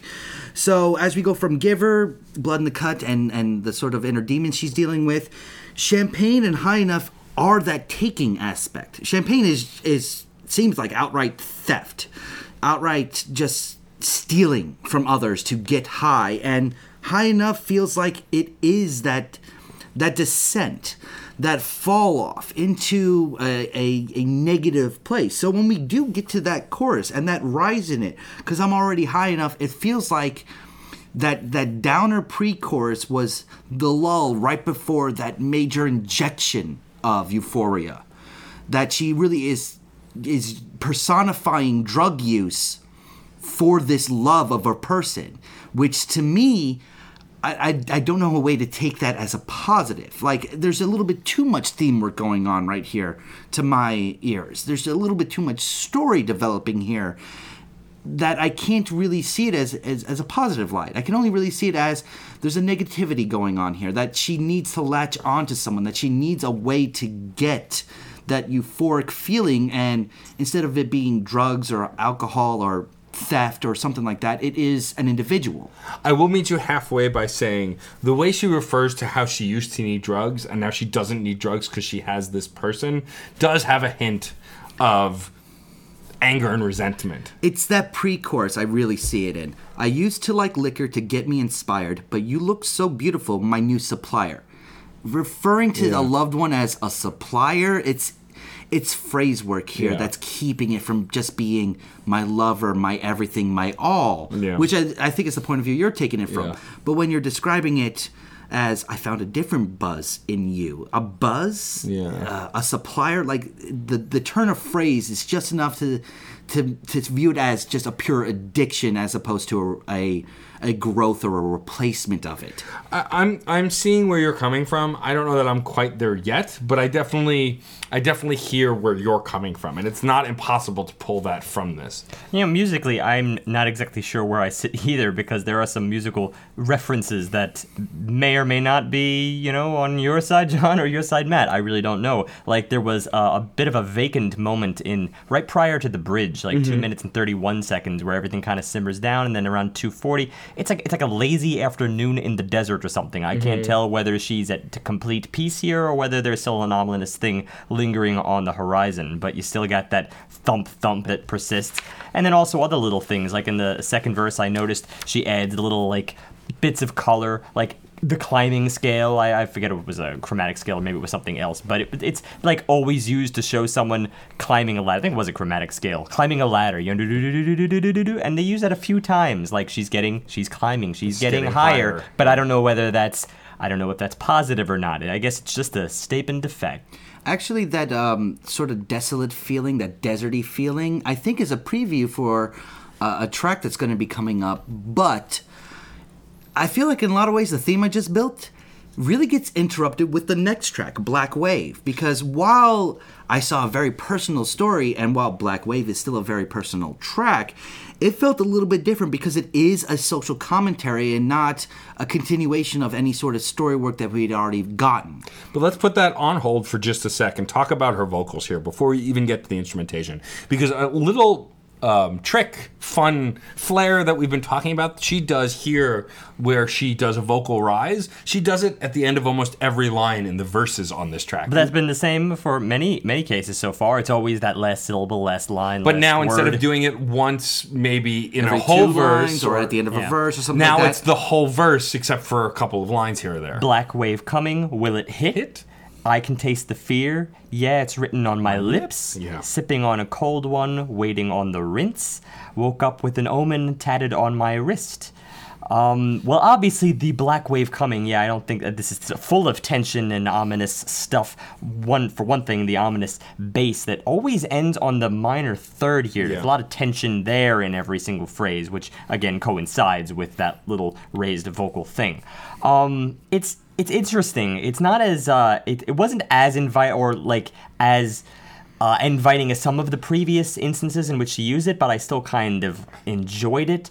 Well, what I really liked about it is that she's using it in a different way here because those four lines you read, wrist is the only one where she doesn't do it. Oh, my and then she does it again. Black wave coming, will it drop? Yeah, okay. You know, and then goes back to it again. Um, but I believe, and then the final line of that, fire in my bloodstream, water in my lungs. She doesn't, doesn't do, do it, right. But you know, even on the uh, who you going to trust when the killer is a cop, like she does it for all those lines except for that final one in in both four line chunks, which I think is a really kind of a cool switch on it. And then she goes into this slow meandering, waiting on a black wave, running in a rat maze, and that pace continues through the chorus until the final line, and it feels like waves crashing to me. I like I really feel that kind of cresting feeling the way she's delivering it. Actually, I saw it a little bit differently, but in a similar vein.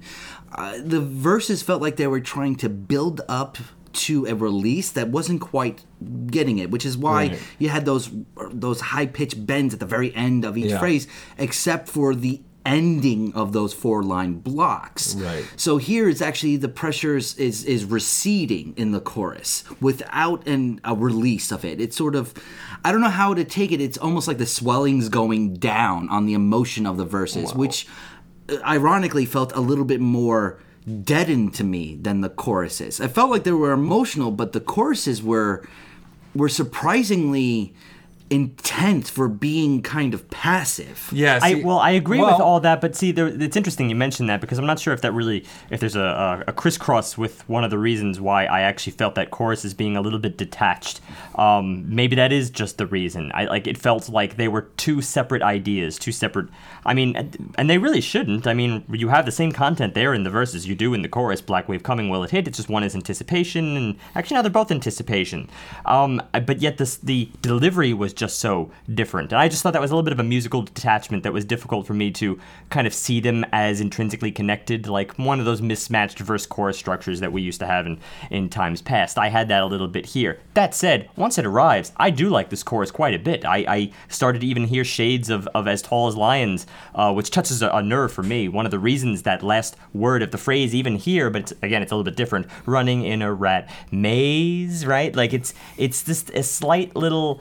It- It's like a pitch bend up and then back again. It's not just the single. Well, eh, it is a pitch bend, but it's just it's in both directions. A little parabola there. Dan Black of As Tall as Lions used to do that, and I really really miss it. Granted, that's a very personal reference and not very specific, but I, I, I enjoyed it quite a bit. Well, and also I think where I can kind of come together with John is it does feel like there's this latent bubbling underneath it because when we get to the final line where she screams stumbling down the street, I swear to God, you don't want to test me. Then we hit That's this the industrial. release. And that's the release because then we get this industrial crash where we just get this heavy rock out moment. And see that transition made perfect sense. And Yeah. also that's a really nice like just tying together her style. We had that in the last track, we have that here, you know, in terms of that singular moment. It's a little bit more intense the last track, but it really is the same concept here, just a, different story. Don't test me like she's telling us. She's telling everyone around her that. It it felt, you know, it put me in my place. Right, and what's interesting is we're getting a, a, something that we used to make fun of very early in the early days of this podcast about, like a passionate, mo- you know, a, a passionate and sensitive moment,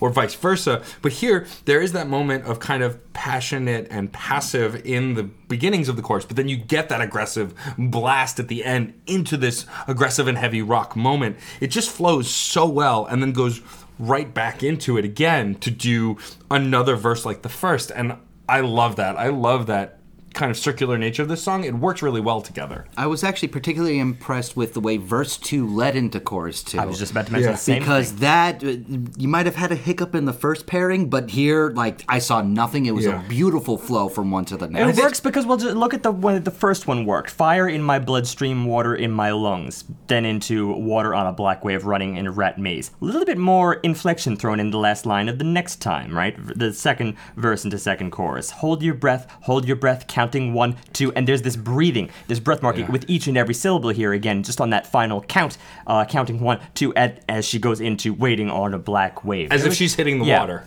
And again, that was more in vocal delivery. Mm-hmm. I guess you could say musically, I would still have the same problems, but the vocals, see, if you focus on them, they they tie this together. and the content because we have to be very careful when we're talking about social tracks we always do it seems these days but here i like how it is argumentative it is passionate but it's non-confrontational it's not actually uh, against anything this is this is for something this is for a movement with with a little bit of hope in it Well, yeah. that i i i, I was kind of unexpected Well, and also I think what's really good about this track is that it it shows that she's not even sure. There are lines in the verses that show she's not even quite sure where she stands, you know, or where she should be or what she should say. Like there's this To get, indecisiveness. the, to get the elephant out of the room, who are you going to trust when the killer is the, cop? cop. And like it's just she's not blaming anyone here. She's sharing her confusion, her fright, all of this stuff. And I think it's very face value, which I really appreciate here. But I- I like- that I like- moment of anger is what really gets to me because it's not against anything. It's just that pure Frustration, explosion yeah. of frustration that everybody seems to be feeling In these fact, days. I need I need to read the, the, the full second verse here because of the imagery, um, which is really stronger than I think we see in, in many other cases. Black wave blocking out the sun. Baby, when you go down, ain't no coming up. Thought that you were safe, but nobody ever was. Choking on a diamond, poison in your lungs. At the end, guess we're all just animals. At the end, is it all just greed? When the ocean crashed down, who you gonna call? Hold your breath, hold your breath, counting one, two. So just the choking on a diamond I thought was pretty interesting, Yeah. and that you've taken this beautiful thing and that you're choking on it. It's it's it's, it's an act of uh, it is your your enemy. Yeah. Um, it is the poison in your lungs, and we're all just animals. In the end, is it just greed? All these questions, just constant questions, and to me, that is like I've said this before that they to me are the more successful social tracks because they show a little bit more just awareness in terms of the let's just breathe for a moment and figure this out on our own terms because we're not going to get a singular answer from or a surefire answer from one person. I also like the implied rhyme scheme. At the end is all just greed. Hold your breath, counting one, two, waiting on a black. Yeah. Just right into it. I love doing stuff like that, screwing with your expectations because I thought it was going to be three. It should have been three. Three would have rhymed Right. close enough. But no, no, I, little tricks like that are something that I actually don't hear too often. Well, that's the last time I can think was Twenty One Pilots in Yes. in um, the track "Blurry Face," where you know he says uh, something about not rhyming, but and also not rhyming with the line. Yeah. which is you know a fun way to kind of jab a uh, you get it kind Yeah. of moment. Well, that in, that particular album, remember, was a lot more uh, self-aware of the actual writing process of Sure. the thing. We, at, at least that's not relevant in this song. We do Right. that in a couple of other areas, but um, but yeah, I, I, I see your point. And yes, I found the part. Is at, at the end, is it all just greed? And then you go two lines down. It should be one, two, three to greed. Um, that should be the rhyme. Greed, Yeah. greed, Yeah. three. Okay. Anyway, track seven, mean it. Uh, this is at least started off in the same kind of moderate pace for starters, although this is more of a slow four four. Uh, but it's it's even it feels a lot slower than its moderate tempo lets on because of the fact that the accent marks here are just a steel acoustic guitar that kind of swings and slides from the four back to the one. One, four one, right? And the inflection once she starts singing is kind of interesting because you could feel it almost like it, it it's this is sung again. It's not it's not hip hop. It's not in that territory. Uh, but I I still found it kind of alluring in its own way. I was because of course the story is sweeter. I was born next to my mother. She sang me to sleep, and I grew to adore my father as he drowned in a drink. And I know that I should be grateful for the things they taught. I was raised to be so damn faithful. I didn't need a god. Time is crazy. My grandmother made up a lie of her life. When she died, well, she gave me a necklace that came from the sky. Said my grandfather made it out of gold and a diamond that always reminded him of what life could have been. So, the pa- the story fits the pace. Sure, and it's also it has a very lullaby quality to it, which Yeah. with the sweet tone is very easy to kind of wrap yourself in if you want to. You can hear there's a grand butt in my voice, though. Yeah, well, it's a warm. This song is a warm blanket, and for me, I kind of was eager to wrap myself in it. I think because I I'm in a place mentally where something like this really speaks to me. Yeah. and it may not have literally anything to do with her specific message. It's just it's a very thoughtful parent and parent adjacent message, which in m- this point in my life right now resonates with me very strongly. Yeah, and, and just uh, to complete the thing I started to say about the inflection, it's more that the it, it- the her her turn of phrase. In other words, again, just in the way she says certain syllables, you almost sense that right there there is just some borrowing from hip hop inflection. Yeah. But the ver- it al- it is sung. It is Yeah. sung. There's almost like a nursery rhyme uh, feel to this. Yes. Uh, it comes off the- as maudlin. Yeah, it is comes- maudlin. And I feel like it's a good response to the previous High Enough, which is why, as much as I enjoy Black Wave, it felt like that was a little bit of an interlude between the actual story. This this feels like a great continuation chapter wise for high enough. But see- because it's that chorus that shows up. It's the chorus of so when i say i love you i want to mean it because i say a lot of things that i don't mean. I have a lot of love for that idea but it hurts because because i say a lot of things i don't mean lacks a lot of impact The chorus did not do much for me here. That Yeah. was kind of unfortunate. And going back to just the initial, you know, the the big butt hanging over this track, which I do agree, John. You know that this, yeah, for the position, seeing as we're winding down from a couple of uh, high intensity tracks, I think I, I respect the need for this track and its certain pace, its certain tone, but I find myself kind of falling back into the same traps that I had for track one, you know, defending it that, well, we had to build up. You had to build up before you kind of die down. But I, I just, it, it's more of a, a, just a personal belief that tracks can be relaxing without them necessarily having to be boring. Now, I know you're going to say, Matt, it doesn't feel boring to you, but there are some things here that feel just a little bit mid road. And it, it, it is starting to show me at this stage in the game, track seven on,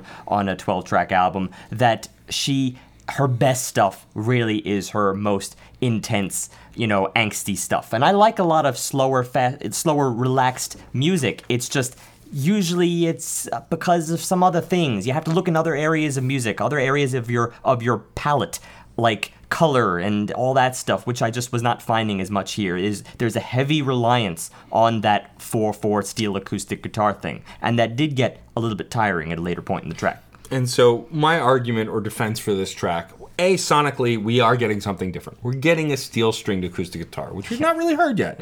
and and that was a nice change. Also, considering how intense Black Wave was, of, of, of all the songs we've had, especially sonically in the instrumentation, is definitely the most aggressively loud. And so this was a nice pair to it. I, I, I admitted all of that. Right. It's just the other speaking stuff. to the speaking to the lyrics and why I'm defending them, I think is because again, people can be of differing ages or even similar ages and being at different points in their life. I think for me, the reason I latch onto the lyrics of this song so much, just beyond saying they're sweet and, and trigger words like that, you know, nice, Yeah, yeah. pretty, that nonsense, is- it's already been said. Doesn't need to be said again. I think for me, the fact that she goes from singing about her parents and her parents' parents to then singing about her own child really resonates with me in a way of you know kind of passing down and moving forward especially considering what john brought up about just if we take and i concede to john that he was right in high enough this song hits me even harder now that i think about it I wish I had my video camera for you to concede a point to me. there's an impassioned But we have a microphone. It's good enough. there's yeah, an- but I wanted to look on his face, the pain uh, showing up right there. There's an impassioned feel to this song that it's almost like she's realizing the mistakes she's made. which is why I think Maudlin is like the perfect descriptor I can come up for this. It's that self-pitying kind of sentimental point of view, one that's usually brought on by like drug use or alcohol abuse or something like that, where you get really drunk and you're just bemoaning life. That's why I see it as a step from high enough to mean it. I feel like this is a, a bit of a come down moment after that that saturation of the rush of love where she's coming down off of it but she can't quite she can't say love because she's not sure if it's still part of the high affecting her that's that's the connection i'm seeing with this storyline going on which is why that impact being missing for me on because I say a lot of things I don't mean. The way it's mixed just feels like it doesn't leap forward. I wanted that to leap forward because that would have been a great crux to just focus this whole track around. That I felt like was was the piece that was missing. Well, verse 2 instead offers a lot of hope. Hope to die next to my daughter, let her sing me to sleep, having made the mistakes of a mother, still I taught her to breathe.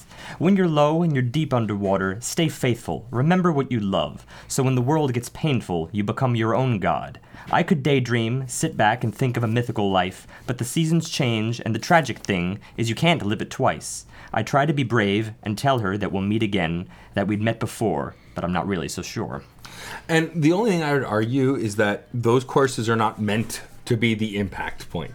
The impact is supposed to be in these verses and how powerful her lyrics are. I see what you're saying and I understand where you're coming from, but I disagree. I think they have just the right amount of impact to pair with these powerful verses. But I'm I'm and while I agree with you about the lyrics being uh, the focal point of the message, uh, I don't feel a lot of impact with the verses as a whole.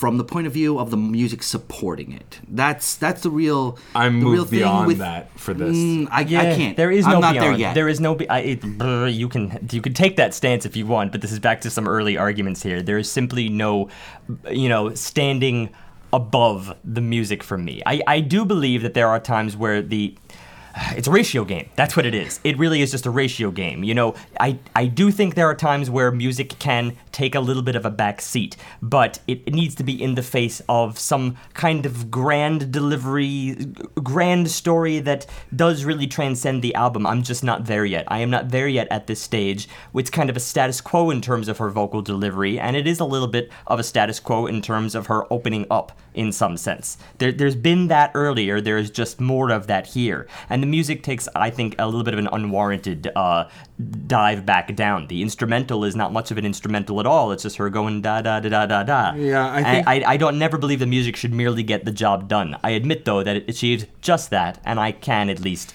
I, I can I can focus on the things that you are focusing on. I'm just not blown away. Well, yeah, I mean, I'm my defense again is that sonically it delivered something different, though something not mind blowing. It was something different, and I appreciated that after Black Wave. And again, I the only place I disagree is I feel like the vocals were enough for me. But I hear you. I, I definitely know that this isn't a mind blowing track. I think my enjoyment of it is what carries it. It's not necessarily the quality of the track per se. It's my connection to it. Gotcha. Which is fine.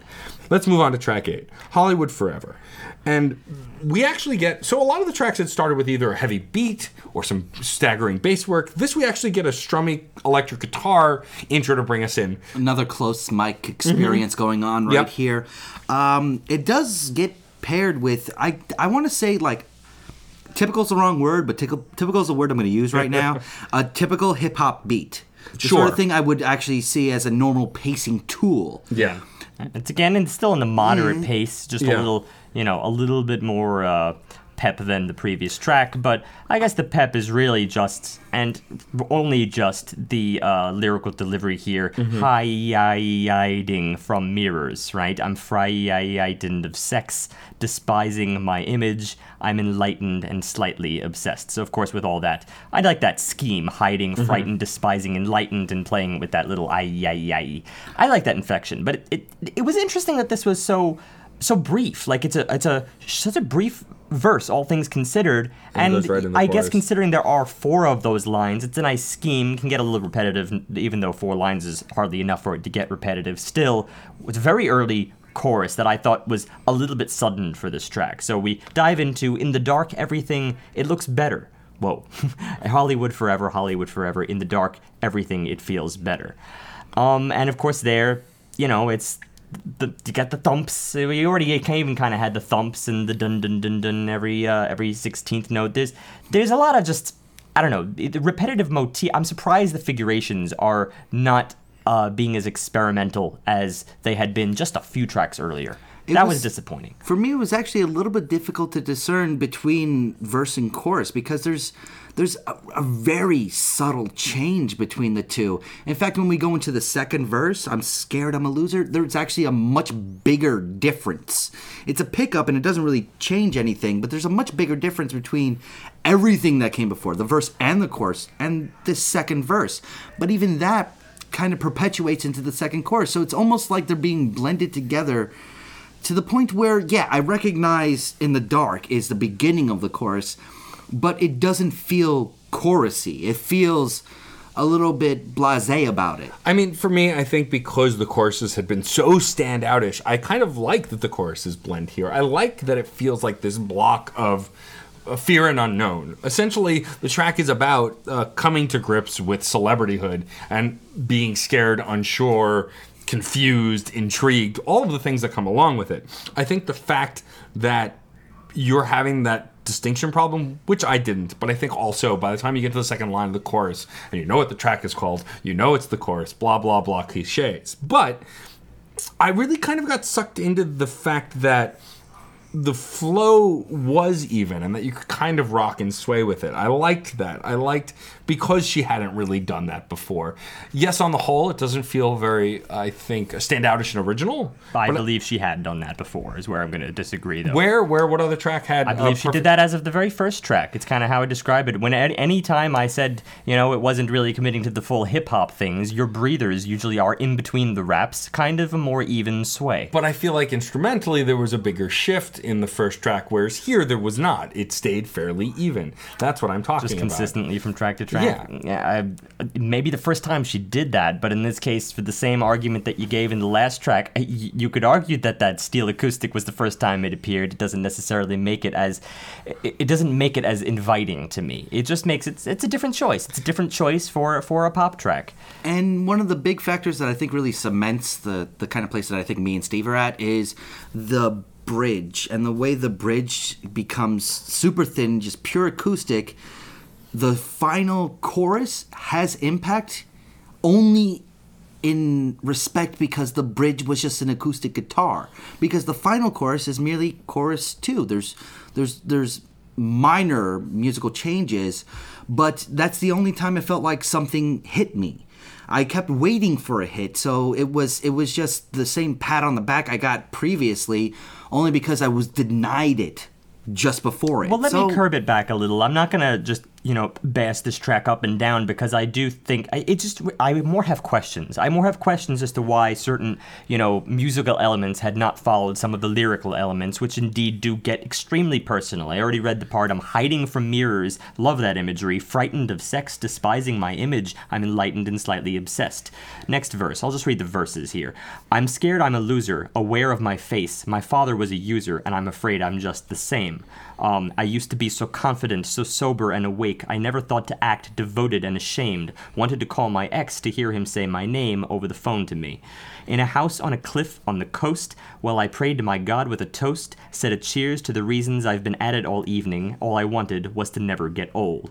On a bed in a room with a key, I was reading a rag magazine. Said a cheers to the demons who've been with me all evening. All I wanted was to never be seen. It, it it's like it really really works as poetry. I just these are so they cut like a knife some of these things, and I just feel like the music does not do enough to bring those things out. exactly. I'm ex- I'm right there with you. Whereas the reason I would say that it's at least thematically conveying in just the way it should is because coming out of Mean It, which is a sobering wake up call, literally, essentially, literally, so- sobering. this is the stagger after. When you sober up and you have to look at the life in front of you, there is this kind of bland haze as you wander through the fog trying to wake yourself up. I'm a little upset because you're using my theme against me, and I was going to make that same argument as to why I, I do still, at the end of the day, like this track. Right. I But I think that- But, but let me finish up because you already stole that part from me. I, I still gotta, I still gotta say, I'm starting to get a little bit jaded at the fact that I. As great as the musical mixture was in the first five, six pieces, I'm starting to really miss it because I feel like at, at times she's using the music to very heavily convey the theme of what's going on without experimenting with the music itself. I probably would have enjoyed something that was a little bit more on that heavy industrial we were getting because I was totally rocking out to that. Even though it might not fit the message here as well as something that really is kind I- of placid and backdrop. I enjoy this track to the same extent and feel the same things to the extent that I was feeling very strongly what she described when I pro- called the number on the album cover and pressed one. That's a poetry game. Sure. Okay. I, I can't. I can't. I will argue in circles. I think that for me, going back to something like Black Wave is not going to happen. Black Wave exists to exist on its own. I don't think we were ever going to get that heavy again. Period. Well, I, I, I wish I could say. I wish I could say that we're going to move to a more lighthearted track. Um, at least in, in just in the face of it, it looks like it's going to be something a little more wry, but it, It's not. pretty topical. So I track will say- nine, the tra- the president has a sex tape. I would say that track eight shines to me in comparison to track nine, which I wasn't as much a fan of. So the president has a sex tape, has it's like all baseline. It's like all fucking baseline. One but and a two and a three. And a, But besides that, the, the interesting thing here is essentially this this song, social commentary like track six, but here it's more focused on our state of political affairs and the fact that what do you do when you're numb, discontent, and dis almost d- uh, detached from everything around you, and it's delivered in that way. The thing that's interesting to me about vocal about it vocally, but I don't know that I actually agree works per se, unless we do the art versus blah blah blah thing. But I'm not getting there yet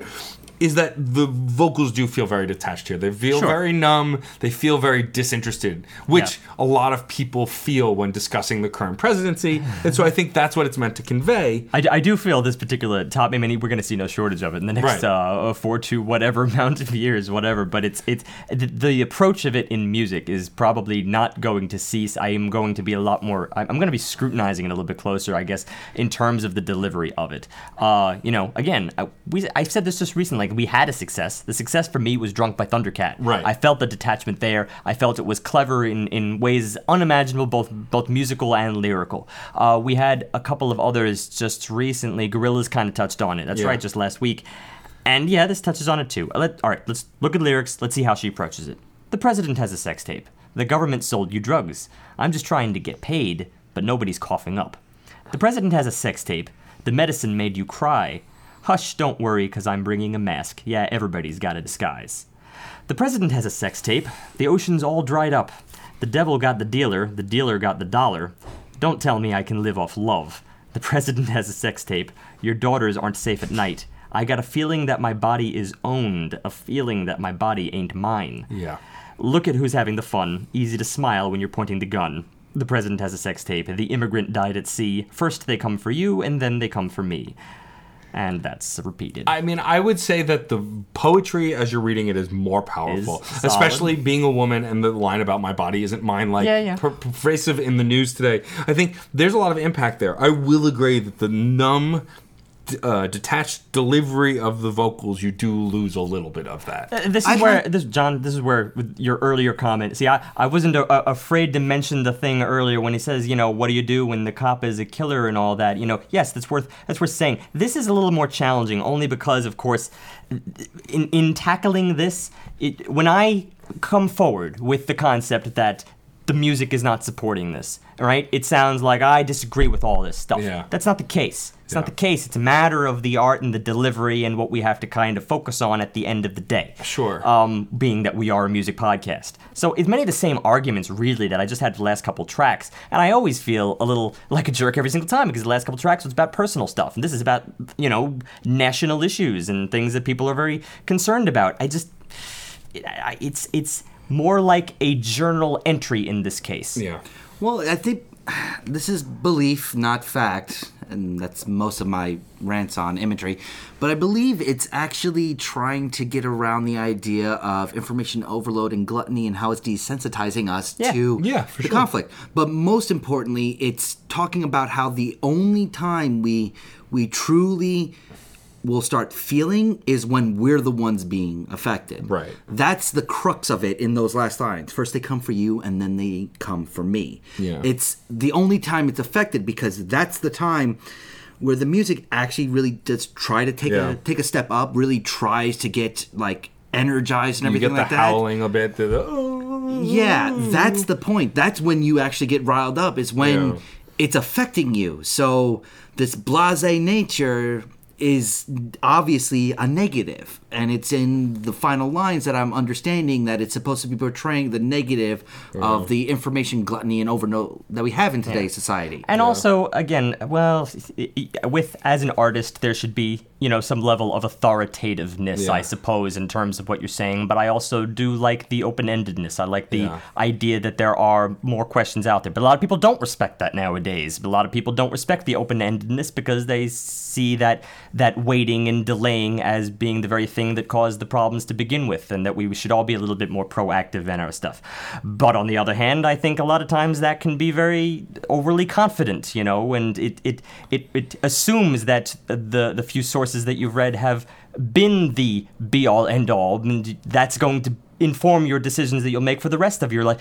These are the kind of things that a track like this makes me consider. Yeah. Doesn't make me necessarily like the track. It makes me more just like, oh, well, th- I'm watching the news right now. It's more like a uh, like a series of bullet marks, and it's exactly the way I feel actually with this track. It's more like um, from one line to the next, and in no particular order. So don't try to match it up because we're not going to go into each and every of these things individually. But this is what I feel. It's more like agree, wholeheartedly agree. You say it, girl, and then the next one, eh, maybe debatable, all right? And then the next one, uh, well, there are two schools of thought on this actually, and then then the next one. Like this is how I, mean- take a track like this. I mean, I will say the only thing that gives us strength to this track is the fact that this is clearly her perspective and her opinion. She's not trying to placate or or or this is her talking about the state of the world and how it affects Yes. her. And so that gives it some strength. I think that as a whole though I lose a little bit of it because of the music not really supporting it that well. Do we have to just do that thing that we hate doing because the whole point of us doing this is to avoid this sort of thing and just say, hey, it's left up to interpretation.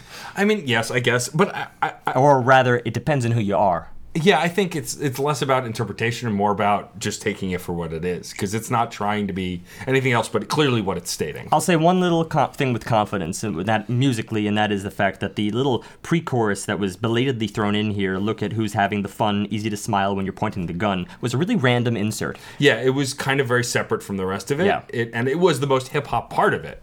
Yeah, um, but that was just really weird musically. Yeah. And actually, I want to I want to I want to touch upon that. Like, that was one of the only hip hop parts that we've gotten in like four or five tracks now. Yeah. Which is weird because you kind of sold this album as a alt hip hop or an indie hip hop album, and like a third or less, I really see a lot of hip hop influence. It's weird that I'm kind of seeing this as a industrial alt rock album with elements of hip hop and elements of mainstream pop thrown on the inside of it, which I'm really liking what it's producing. I like that it's just heavily borrowing from different areas while keeping a general feel of that kind of gritty industrial effed up nature that the character has really been portraying with us every single track. So I feel like the theme and the music are kind of married together. The the, the But- last little yeah. My butt is the next track. It's just a lot because I don't know what's going on right here. Even though I do like it, I do like this track. I want to start off with that, but I feel like she's Taylor Swifting it up. That's a compliment. That is a compliment. Well, right. But it feels like we're going out of left field because a lot of the identity I just explained, while it's there in the vocals and the person, the words, I don't think it's there in the music. See, well, I would argue that her claiming that she's taking a turn a turn from uh, Taylor Swift is not that bizarre because a lot of Taylor Swift's music, the more impactful, emotional, and well written ones, are born out of angst or frustration or sadness. You know, she writes a lot about heartbreak and all that kind of thing, and so I think that's not unfounded because she also writes from a very personal place or makes music from a very personal place. And this track it's called It's Just a Lot. And literally the whole song is about how everything is a lot. It's how she feels overwhelmed with the world, her music, her life, her relationships. And I think the way it's delivered, I'm okay with because I think that uh, her feeling overwhelmed and it kind of just spilling out into this track, it seems to work from a, a arc perspective on the album. I think from a thematic perspective on the album. I don't think it feels so foreign from anything else we've got. I feel like I inferred the overall arc just from reading track titles. Yeah, you know, for before sure. I even had the album behind me. But let's look into it. I never knew the sky could burn a hole into my empty head. I never knew a smile could turn us into enemies instead. Oh, the never ending bliss of moments that you missed, returning back like waves for second tries at luck.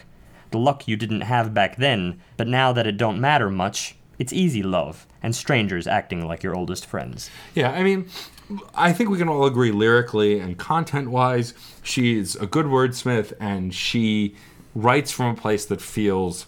I hate using the word real. Uh, writing from a place that feels authentic. It fe- it doesn't feel like she's, uh, you know. I I understand that John keeps referring to a character, but I'm pretty convinced at this point this is her. She's writing yes, about her. I don't want to put words in her mouth. Fair enough, but I'm. She does that herself if you call up the telephone number. Yes. Um, but here, the, this is reading like a Taylor Swift diary entry. The, no, still complimenting, still complimenting. It's a little bit of a different identity from a lot of the other lyrical work. The inflection is still, again, on the similar side, but slightly different with that slight build at the end of the verses. Again, we're getting an echo in the chorus, but this is a little bit different of a kind of an echo presentation in the chorus. There seems to be a lot of things that are very similar to what she's been doing, so the identity is not completely lost. It sounds like there's a lot of growth with this person, yeah. but I feel like intervening steps are missing. Well, I think as we talked about, the whole second half of this album is kind of a struggle towards sobriety and understanding. I think this track is really that realization moment. I mean, when you say it's just a lot, if you're saying that to a person, you're kind of confessing that you're overwhelmed and you don't know how to handle it and it's just a lot and you're at a loss. And so I think progression wise, it's still continuing that way. I will say that instrumentally, I'm really starting to feel what Steve was feeling a few songs back here for sure because like the beat is almost unending throughout the whole track which is that kind of pop very even Steps beat. right into that second verse. the guitar work here and the bass work reminded me and, and John, and Steve has a bit of a different take, but me and John of Glycerine by Bush because it's that dun, dun, dun, it's very steady. Or it felt like the timbre of Glycerine, but it felt like the broken nature of like lightning crashes Sure. like live. It felt like a combination of the two ideas, which I believe Steve referenced the melody of. Oh, I was uh, going for LCD Soundsystem Tribulations off their uh, the self-titled LCD Soundsystem album. Um, it's- it was just just the again that boxy bass synth Yeah. kind of guitarish oriented thing. I don't know it and. Uh, Albeit maybe at half the pace. Nevertheless, that's kind of where I was at with this. It's again an interesting shift, but not such a far cry from the industrial stuff we had earlier. Right. So I think the thing meh. that makes this track feel the most in the pop vein, at least as we've talked about it, is the fact that this is the first track we're really going, well, it sounds like this, and it sounds like that, and it sounds like this. And it Which, was- when I brought that up on the Gorillaz, same idea. It was most heavily in the chorus for me. That Yeah. one, it was it was a little bit too smiley for this album. I want to say it felt like it was a little bit too happy. See, and I would disagree. I think it's a forced smile. It feels like you're pushing the happiness. See, that's I guess I don't feel it being forced. It doesn't feel unnatural. It feels like she's naturally smiling at this point. Yeah. Which is great from the point of view of the character. But I I don't understand how she could have hit that smile with everything else that was going on up to this that's, point. that's why I think it's a faked forced smile. But I hear what you're saying. Let me read just the two verses. I should have seen the signs. Clover started dying on the field. I shouldn't be surprised when all of a sudden it is real. Oh, I tried to write a book, but I misunderstood what I had seen, and so the story made no sense. And stories all depend on whose perspective you prefer. Is it an I or is it her? And does it matter in the end? I saw a film and cried because beauty has a way of crushing me. I took a pill and sighed because I've done things against which I believe. Oh, I think of you at night when my mind won't stay quiet and I've got someone sleeping peacefully at home, but peace don't reach my bones. The sadness still remains, and though I sing the same refrain, it all amounts to no one knows. I love it. I really do. Powerful. I just, I love it. I don't know why this is not getting me in the music. I don't. It's, this is just, it's complicated. I think like most of this track, if you would just take the music, I feel like it is surmised in terms of the it's just a lot. Yeah. In terms of the title, I feel like that is a. It, it's oversimplifying it, but it only is because of the fact that the the music represents only that one line and it does not do enough in the moment by moment stuff to bring out the detailed story. And the detailed story is always more interesting. So, yeah, there's a lot of this album I'm I'm just unfortunately taking as poetry, which is still a huge component of, you know, our review. Uh wouldn't have been so in the beginning of the series. Thanks, John. You're welcome. But but but it, you know, it is not the whole kit and caboodle. Track 11, You Felt Right. This was. If Taylor Swift was in the previous track, this felt like R. Kelly was being channeled real hard right here. I, I'm, I'm not against R and B, but one element that was missing in this track was the industrial element, and I, I've been searching for it this entire time we've been reviewing this album. This track and even the next track, it felt like we got a completely different person. From the lyrics, we met on Wednesday. In the summer, it was blazing. You looked at my jeans and said, Are you crazy? I guess I might have laughed. Like, where's the conflict? Where's the character? Where's the conflicted artist that we got previously? I'm not saying terrible that somebody is now all right in a good place, but I was totally digging conflict, and I feel like so much of that is gone. You're now. missing I need, something I very need, I important need to bring this in because that's really funny that you, you know, ha- are now sort of harping on something lyrically, while I have just been kind of redelivered something musically, and that is this like experimental figuration that I had a hard time fitting to uh, really anything. Honestly, it, it, we're really reusing uh, imagery heavily here, just over the course of many episodes. If you listen to previous episodes, but I'm going to fuse two of them. It's like the Doppler effect on one hand, but like a Doppler effect on a steel drum. Both of which we use separately. I don't think we've ever used them together, but this is like steel drum Doppler effect, and it's cool. It's like something TV on the Radio would have done in their early days. It's something uh, that I'm I could pin to a few other things. I just I, I can't pinpoint them right now. I'm just going to forget all that. It's unique. I don't really believe it was furthered by the time you get to the chorus, but I was really thankful that it was there for the verses. And I just want to come back in to talk to something that John was saying, saying that, you know, he's a little confused structure wise. But remember, this track is called You Felt Right. This is taking place. She's Yeah, yeah. singing in present tense about something that happened in the past. She's putting herself back in the moment of something that happened before. So that's why the tone is different and feels like a different character because it is. Hmm. It's past her. In which case, the But- music is probably being used for this. Uh, Almost flashback Yeah, kind exactly. of feeling. Exactly. Yeah. But I would argue that the representation in everything else on this album was still her, and it it felt like they were also the story of how we got to this point.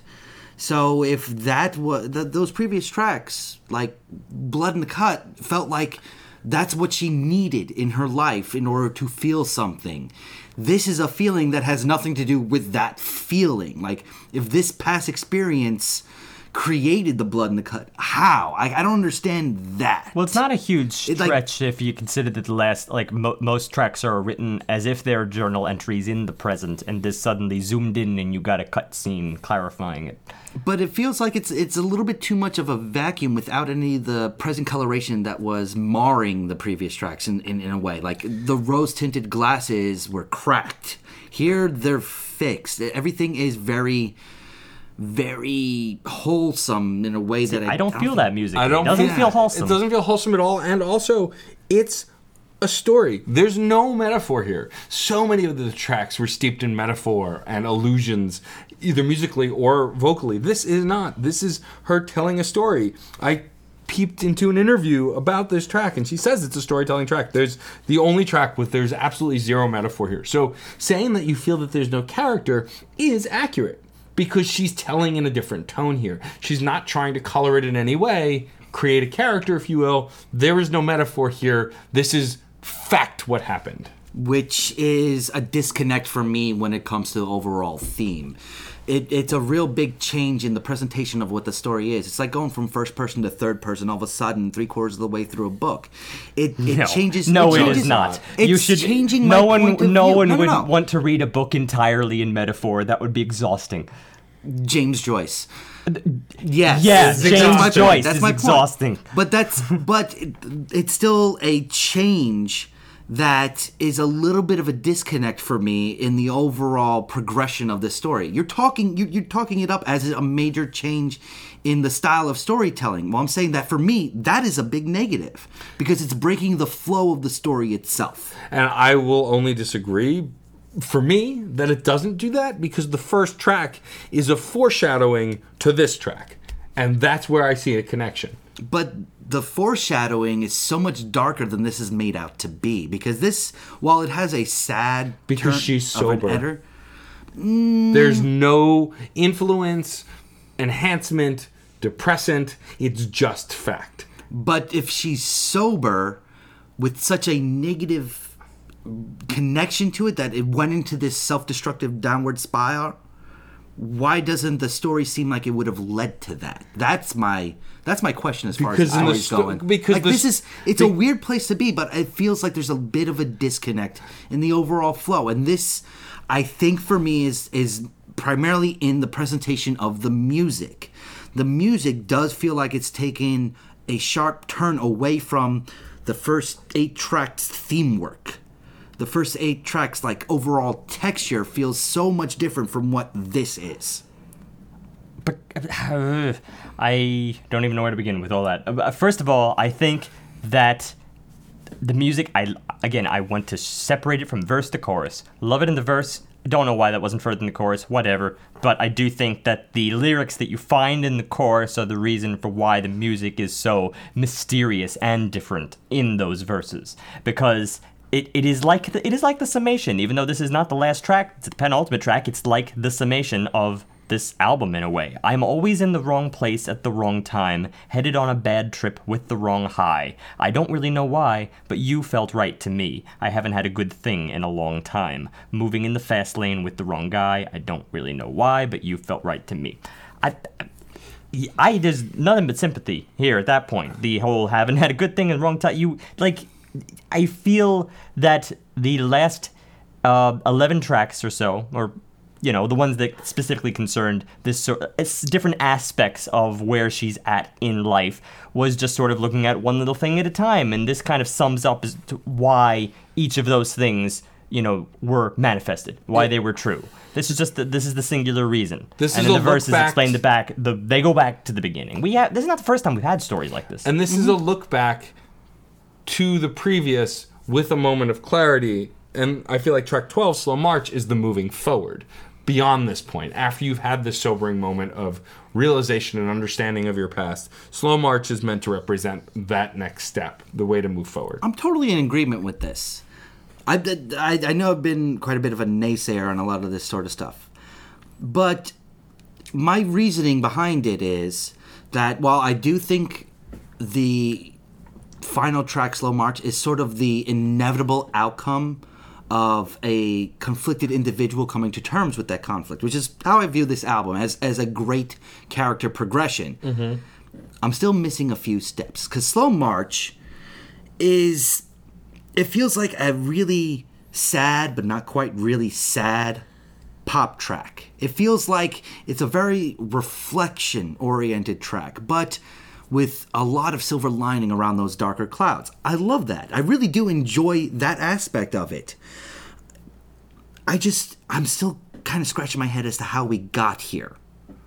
I just don't see the disconnect you see. Th- all right, What? Backtrack, backtrack. Let me read, let me read the last thing, the last verse of that uh, previous track.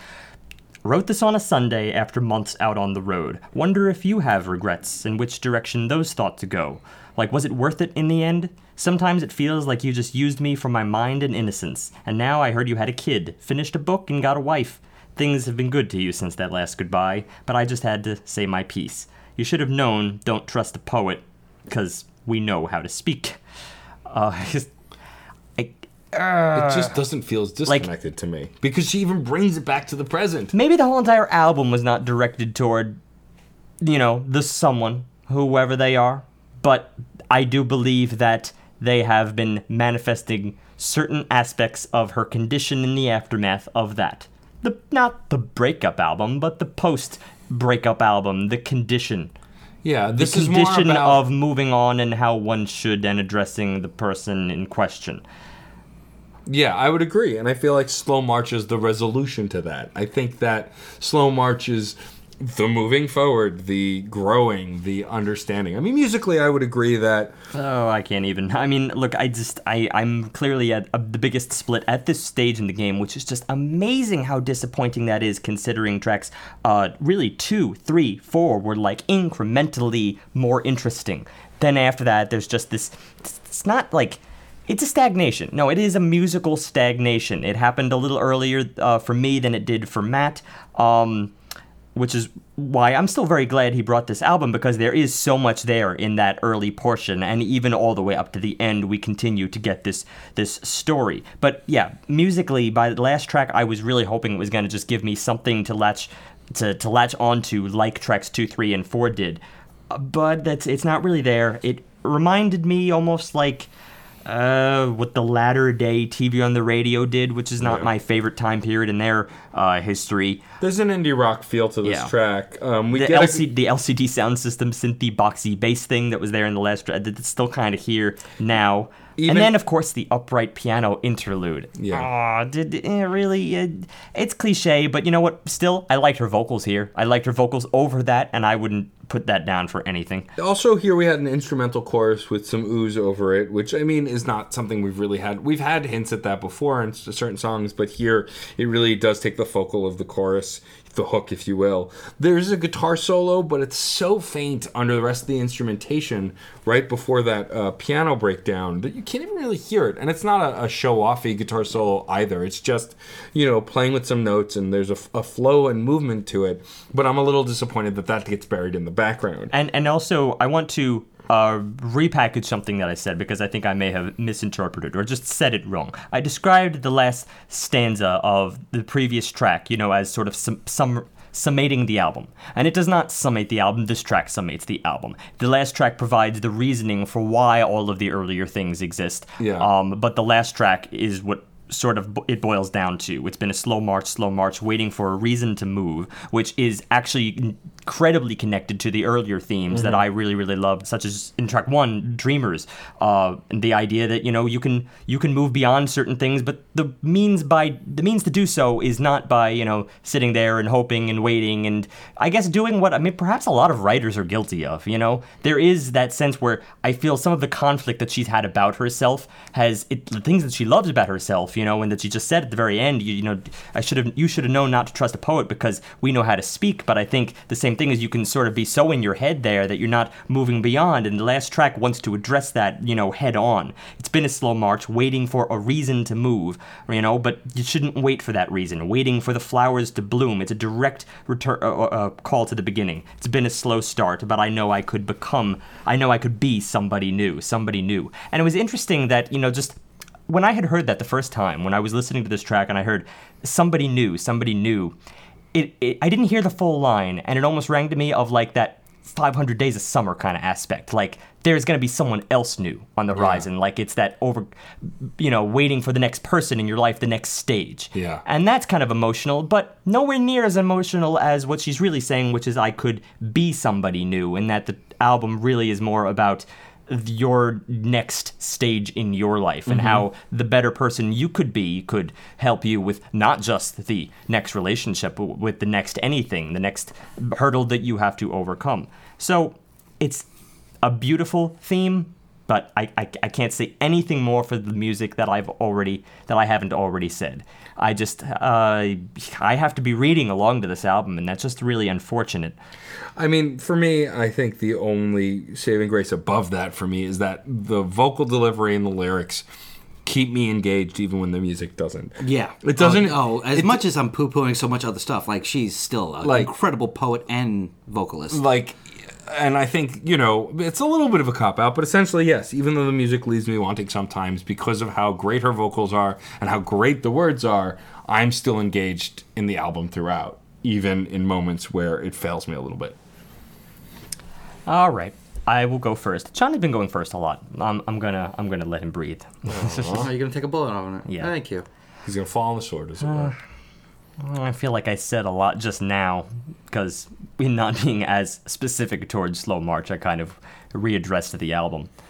And a lot of that stuff is just still really there. You know, it, it's this is the tricky thing with re- reviewing albums in general, or just listening to albums in general, is that because they're partitioned by track to track, uh, when there's not some kind of great magnum opus that binds them all together truly, where like every track seamlessly flows into the next, and uh, it is it's not here. Considering this really does, I, I think we were having sort of an argument earlier on. I maintain this still is a heavily pop album, at least pop structured. It has all the pop structure there. It's got the hooks.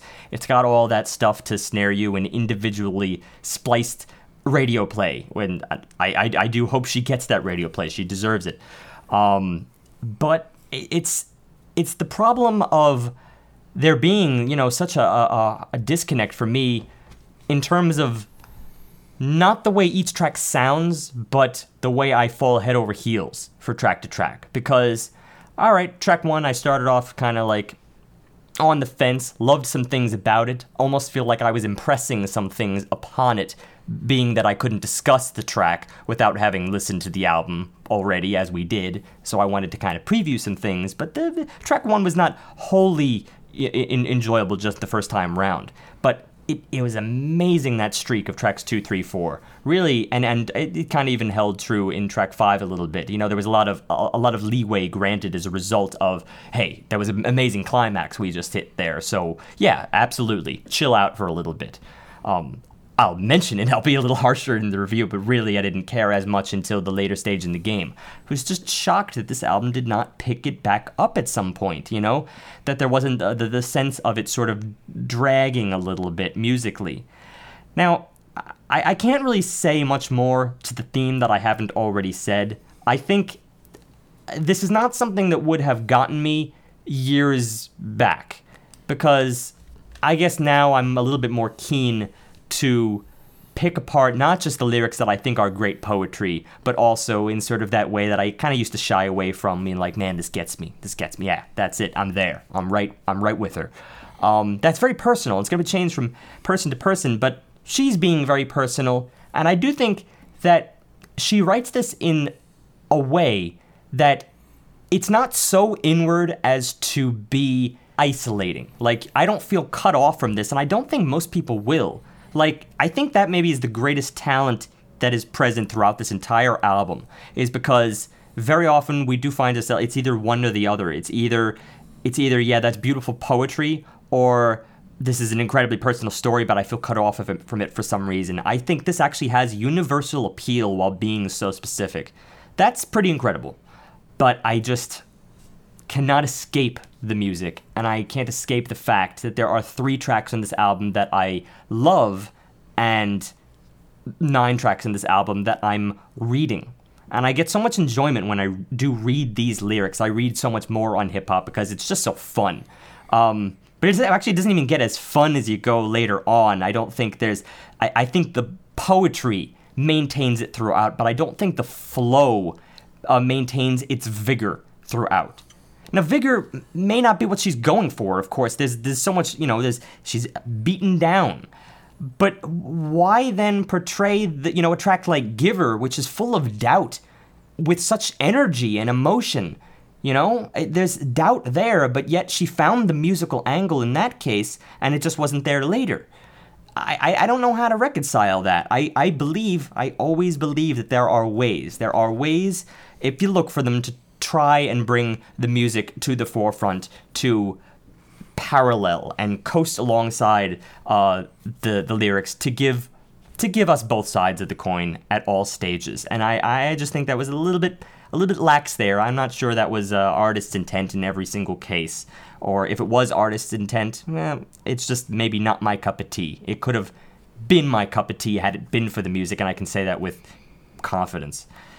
Uh, for that reason, yeah, it has to be a little below the four for me, but tracks two, three, and four are incredible pop tracks that I think um, more of their like on this album, it could have been an upper echelon piece. Right now, for the sake of it being an amazing story, I'm putting it in the higher threes, kind of just in a general higher three territory of 3.75.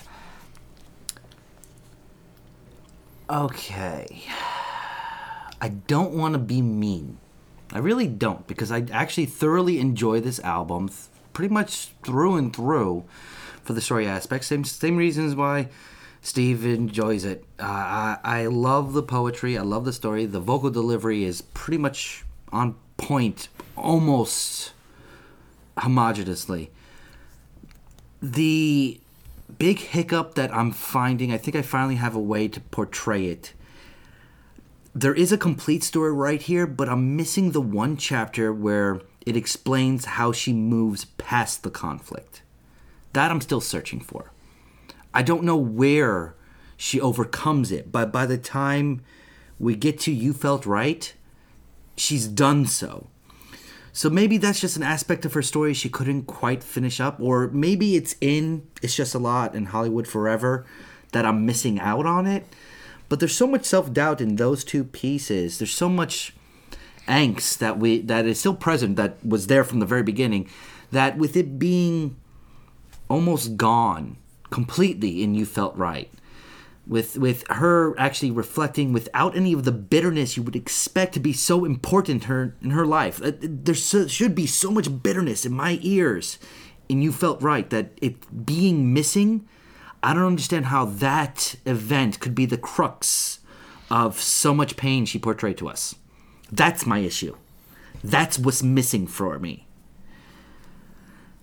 But it's a really good story that even the social tracks, which I think break it up, still portray the character, even those aren't quite hiccups at the end of the day, breaking up that story.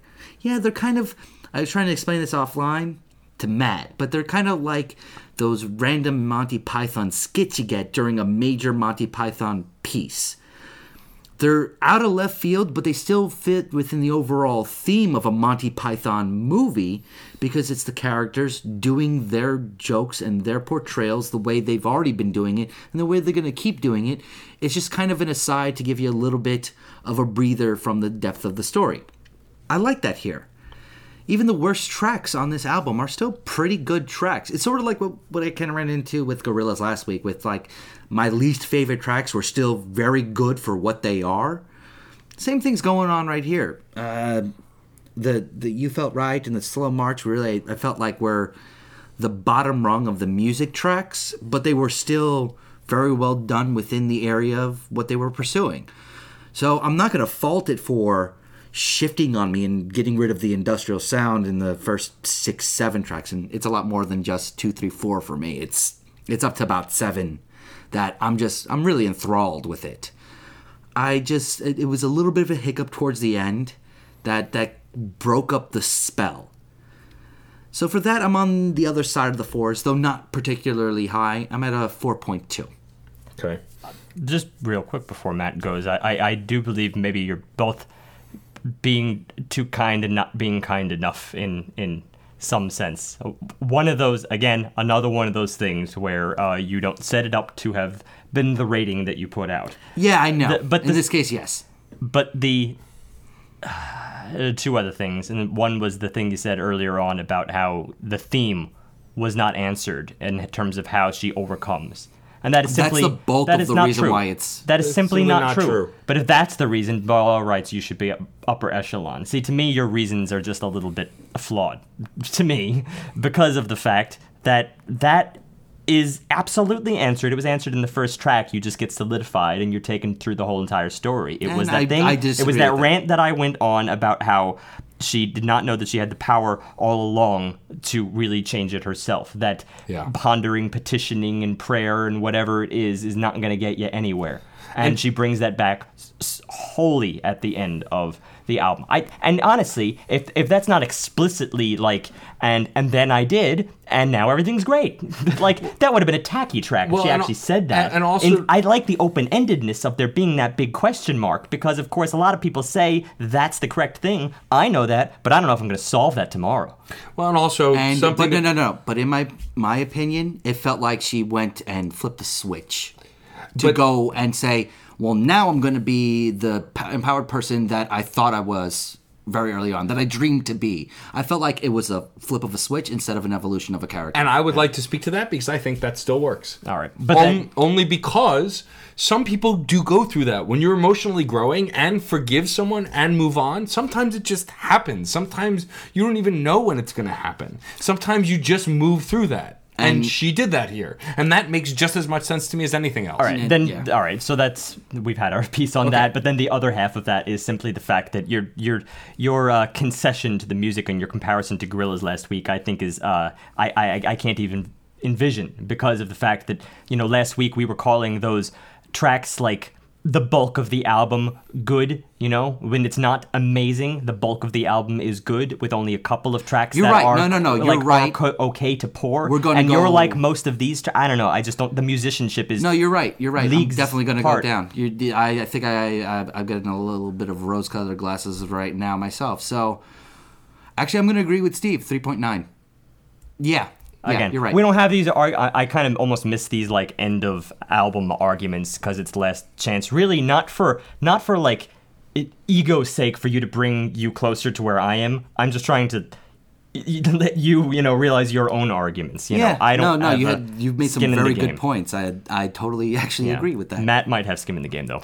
yes um i don't agree with you guys and i'll give a few reasons as to why for one i do agree with something john has said is that for me this is close to where the Gorillaz is and i'll tell you why for one i get the same kind of emotional impact from this album that i do from the Gorillaz i'm filled with joy sadness happiness depression blah blah blah blah blah I don't have to go into detail on that. I did plenty of that when we were talking the album through. Secondly, I am nowhere near where Steve is. I think everything but the president has a sex tape is solid to great. Um, in fact, I would say the first seven tracks are uh, great. I really love them with very little flaws because there's something else carrying the track for me beyond it. Um, track eight is where I start to see a little bit of the deterioration in track nine for sure. I've already said, besides content, I'm not really on board with that track. But 10, 11, and 12 are on upswing because it solidifies the theme. Also, I don't have nearly as many problems with the theme as John does because I'm looking at it at a 10,000 foot view. I feel like this is an album about K.Flay, period. Then there are some tracks interspersed about things besides just her personal experience, like her relation to the world, which builds your personal experience. How you interact with your environment colors how you see other things. So they are important to this narrative. I don't I feel like they are sides, but they are relevant to the overall character and emotional tone of the theme and album. Which I yeah I totally Eventually- I agree with you on that one definitely. Um, as far as arc of the album, she's kind of been a little over a little all over the place. But that said, there are no tones I heard at any point in this album where I "Pfft, this doesn't belong here. Well, it's different kind of arcs, remember. And in terms of the arc that I, the experience of the album, in terms of taking you through the rising action climaxes and valleys and things like that, that's one of the reasons I am I am absolutely below the four. I just I was waiting for the next thing and it never came. And uh, to me, the end of the album is just a severe disappointment Well, and again, from though- the musical angle. Right, you're coming at it from a very different experience than I am because I think from the music, the uh, lyrical and vocal arc, it is solid as ever solid could be. I don't feel like there are really any flaws except for those few moments I expressed. Also, I think uh, tonally it's pretty cohesive as well. I mean, yes, taking a dip musically. You could argue that, and you wouldn't be wrong, but that's not what I'm looking at here. It's not what I'm getting out of this here. I think I absolutely agree with Steve as far as the experience of this album. The fact that she is delivering something that is both universal and personal at the same time is absolutely and undeniably powerful. Something I can't even say for the Gorillaz album last week because the Gorillaz album theme wise kind of jumps around quite a bit and as Gorillaz want to do, they're kind of a little over the place to begin with. They they make you kind of work to find their meaning, which is fine. But I think I grew a closeness to this record that really uh, left a mark and impact beyond a lot of the other albums we've reviewed this year. In fact, I I rate this personally higher than Dan Bull because while Dan Bull I think was equally as personal, I think musically there are tracks where I just can't find I enjoy anymore. The one where he talks about his self-destructive nature and hurting himself, self-harmer, I can't listen to it anymore. I hit a point where, because of uh, where I am right now, I it's too real, as it were. Whereas here, there's enough universal universality and personal that I can kind of on the day decide where I want to connect with it. It's just strange to me. Music, I don't like when things hold back, and this album does not hold back. But you know, for your reasoning why that particular track has not grown in you, it's just so interesting because to me that track is is eternal in some ways. For the sheer fact, like it may not be something you can listen to every day. You know, I, I accept that. That would be harmful in itself. But I, I wouldn't. That's not a rating lower lowerer. That's It's something. not. I'm not saying it's a rating lowerer. I'm saying Oh, this well, you're just that your opinion on that track has has uh, waned. it it has changed. It doesn't change how I feel about the album. It makes me better understand how I feel about other albums. Is what I'm saying. Dan Bull is still brilliant, and I still love his work. I just think K.Flay has, first of all, has a vocal talent and tact that I've not heard anywhere else before, and I really enjoy. And secondly, again, me personally, I can forgive a lot of the places the music wanes because I feel like the track has other strengths in other places. And so for me, I feel this is definitely in uh, the the right in the midpoint of the upper echelon. For me, this is absolutely a 4.5. I think that it approaches the upper echelon because she's trying unique mixes of things and interesting strengths and weaknesses. The fact that it may not be an all-out uh, alternative hip hop record as far as it's not just hip hop, but I think there are enough alternates to hip hop to make it interesting. Whereas her cadence always still seems to carry somewhere within the hip hop vein, even if she is singing or is, um, you know, just speaking. The cadence is still there because it's still her voice, it's still her emotion, it's still carrying K.Flay. Well, I'm going to say this. This is pretty amazing. This is the first. Uh, this is what I knew was bound to happen the second we had changed the rules to go back to the advocate versus. Um, you know, versus the other two. That someone brings it not just to be like, hey, let's see what this album brings, but brings it to say, I love this album, I have reasons, they are prepared.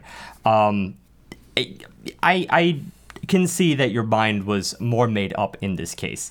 Uh, it's just uh, this is more a reflection of the early part of the series when there was a little bit more ego involved, um, where there wasn't as much open endedness. And not that this is necessarily a result of ego, it's just that I can see the neurons in your brain have kind of locked into place in the course of this album. And I am almost tempted when you say some of the, like, for some of those points that you raise to, like, you know, maybe bump it up a little bit. I, I again, I, I was one who mentioned it, and you saying it back to me, it almost seems like that universality versus, or rather, working in conjunction with the personal presentation is something to really push it over the fore.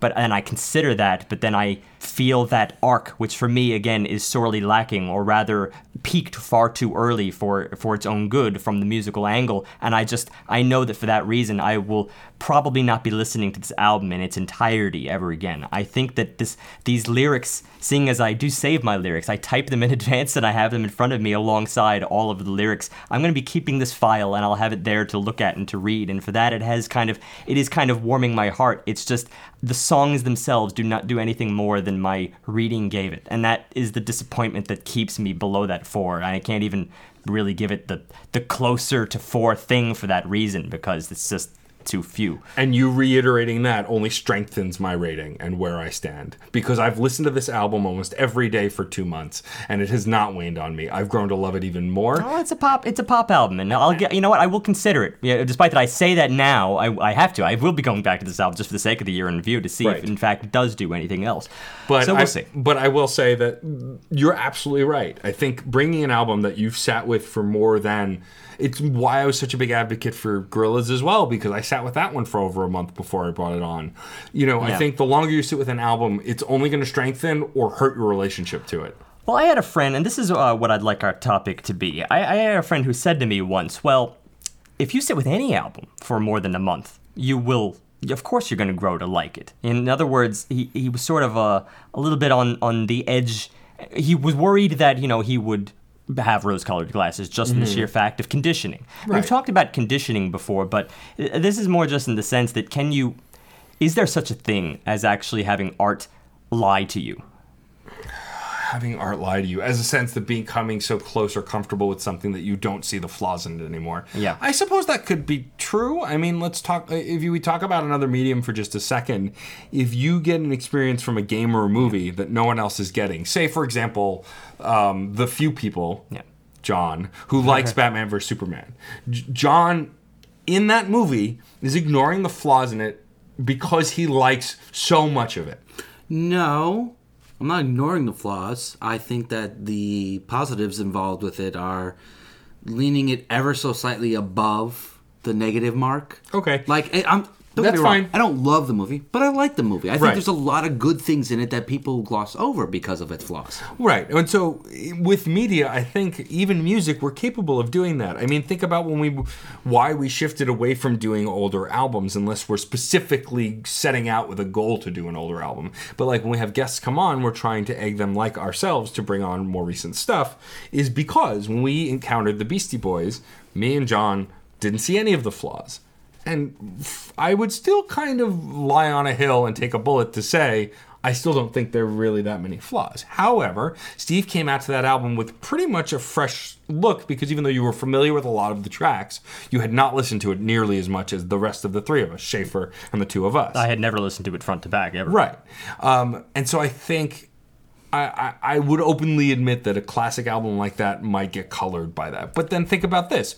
How familiar are you with the Beatles? I'm pretty damn familiar. Maybe not as much as some like really heavy hitting, you know, But uh, you would say you were pre- nostalgia people. but you would say you were fairly intimate with the Beatles. You know their work pretty well. I am, I'd say mid to high. Okay. But there are probably flaws in their songs. There are. Yeah, but Please, uh, please, please me is a poor album by today's standards and, and an average album by then. But the first two albums really weren't particularly. What were you're missing, Yeah. you're missing my point here is that I think while you can openly admit that about the Beatles, okay, let's take.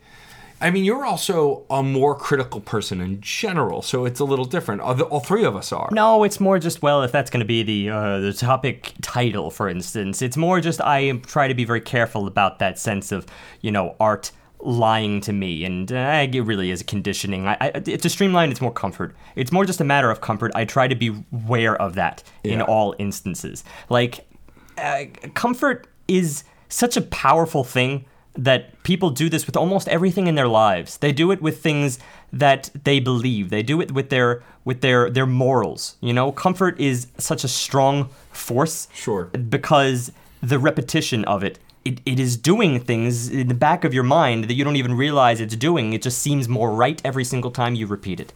Um, because when you think about one thing, it connects it to another thing. You're more inclined to believe something else just based off their experience in that department, and you go farther and farther and deeper, deeper down the rabbit hole. It's it's more bothersome to me, I suppose, when it concerns when it concerns you know politics, events, things that have a little more impact, I suppose, than music. But I am actively considering that when I do consider my music. And some people, maybe that's why it seems like I'm a little bit more critical because most people, and I've said this even just in recent times, uh, that you know there's just there just aren't the stakes when you're talking about art.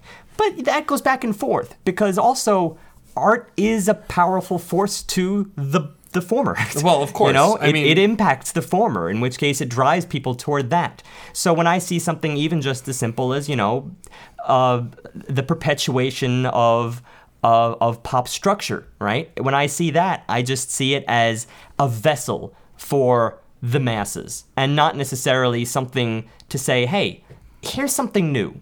And and I, I guess the the you know, sh- shaking them, rattling them, just to see what will come out of it, you know. And I do think that less and less people try that.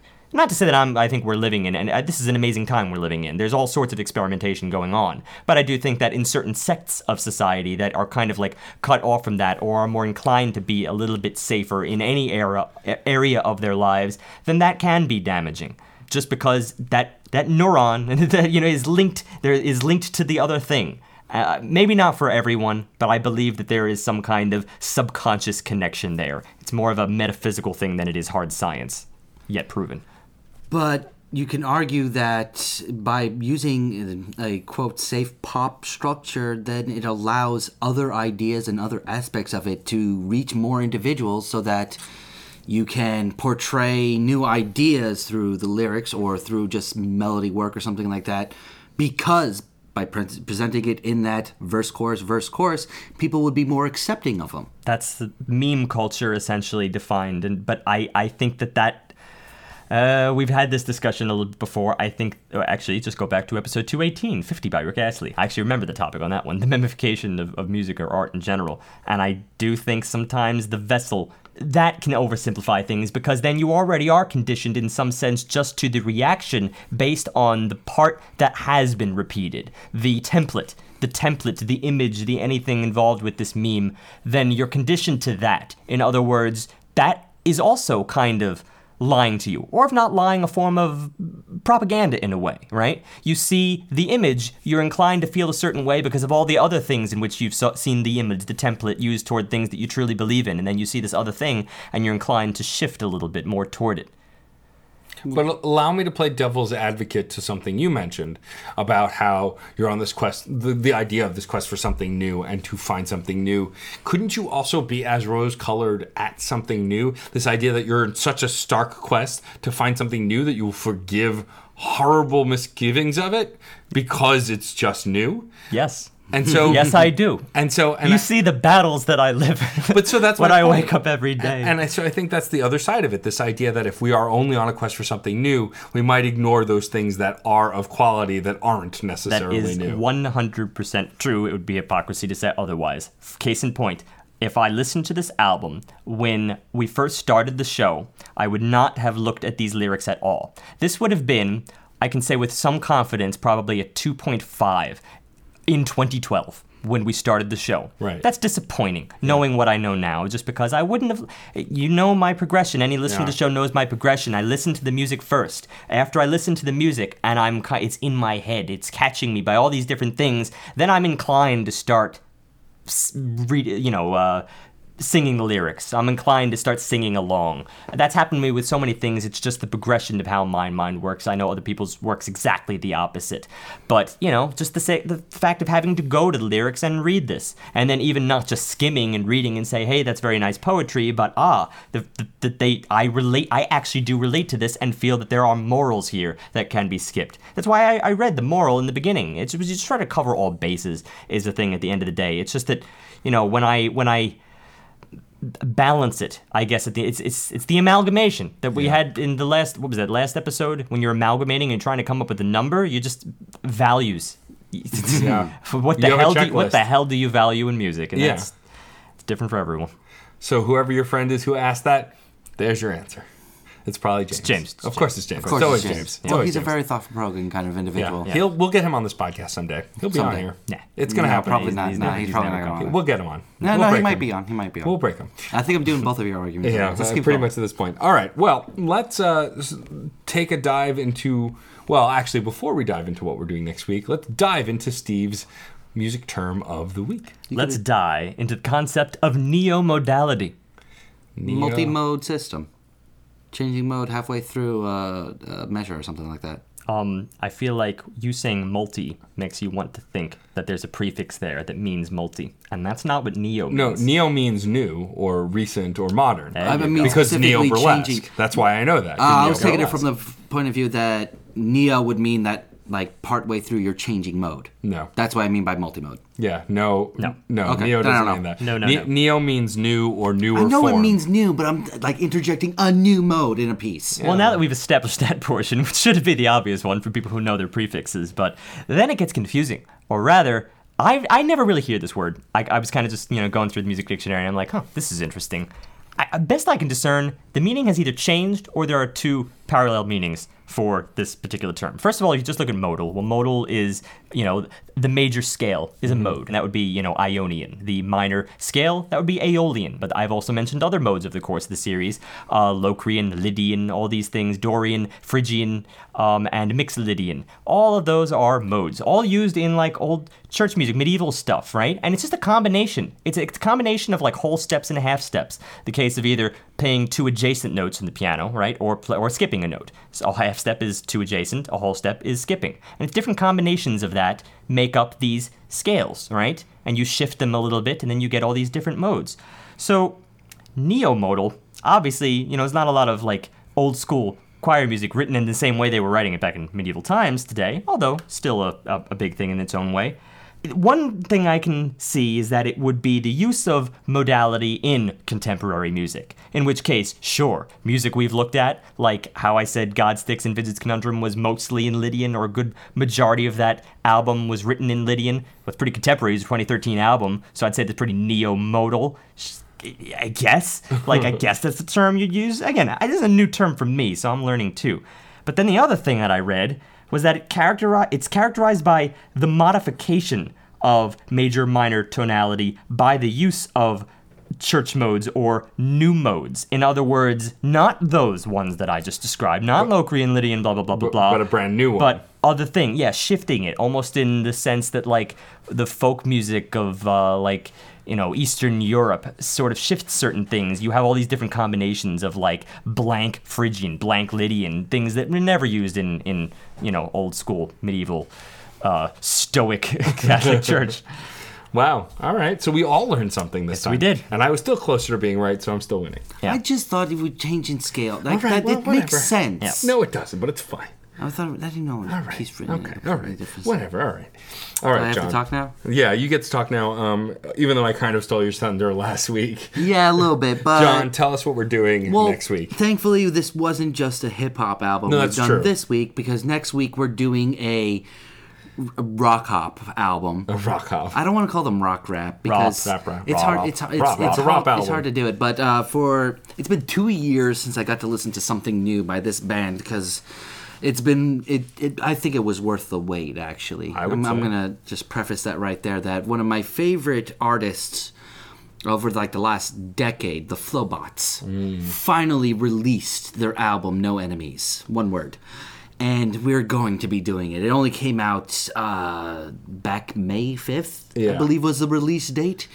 It, it was one of those albums that had been in production for like the last two years. They kickstarted it like a year and a half ago. They started it up, and they made so much. I think they're coming out with a second album sometime later this year, early next year. Great. That they're like, okay, the fans We're not this. doing that one. Uh, we might. You never know.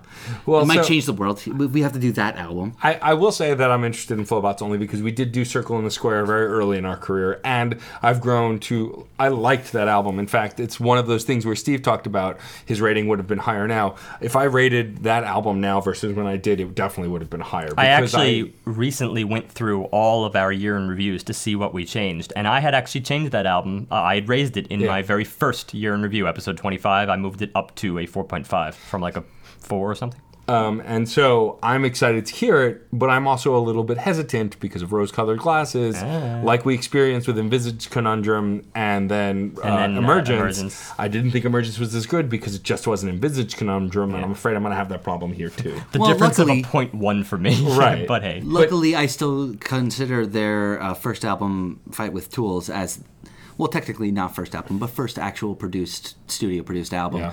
Fight with Tools to be the uh, high watermark for their work. So, it, if it if if it matches up to something like White Flag Warrior or Circle in the Square, I I'm going You'd to be be, ecstatic. That's fair. Not content, ecstatic. Well, I'm I'm intrigued and excited though because I like taking on bands that we did early on because I feel like we look at it a different. this seems like the right time to do some of these bands. Well, and also like I, I've said many times on this podcast, if All American Rejects comes out with a new album, we're doing it because of where we ended up at the end of that album, thinking that it was an album of growth. I want to see what their follow up is. And most of these probably should be accompanied by re-listens of those original albums to Yeah. make sure that again we haven't uh, l- we didn't look at them through rose-colored glasses even Oh, at the time, yeah. considering we weren't you know developed in the way Don't we worry, are I've- now. I've we hope we never- are now. I've never removed Flobots from my rotation. Yeah, that's Okay. fair. Same. All right. Well, uh, on that John note, is wearing rose-colored glasses. look at them. They're No, on his face. don't don't. You'll be surprised because some of the things I'm going to have to say next week. All don't right. worry about that. Well, thanks for tuning in, and as always, remember, music is life, And life is good.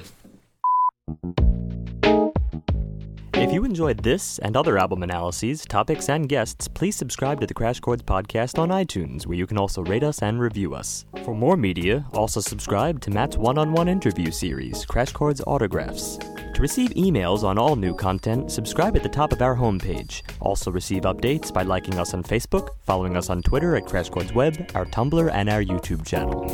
And remember, keep the discussion going, because music is life, and life is good. If you have any questions or comments, feel free to share them in the comment board below each post. Otherwise, email us directly at admin at.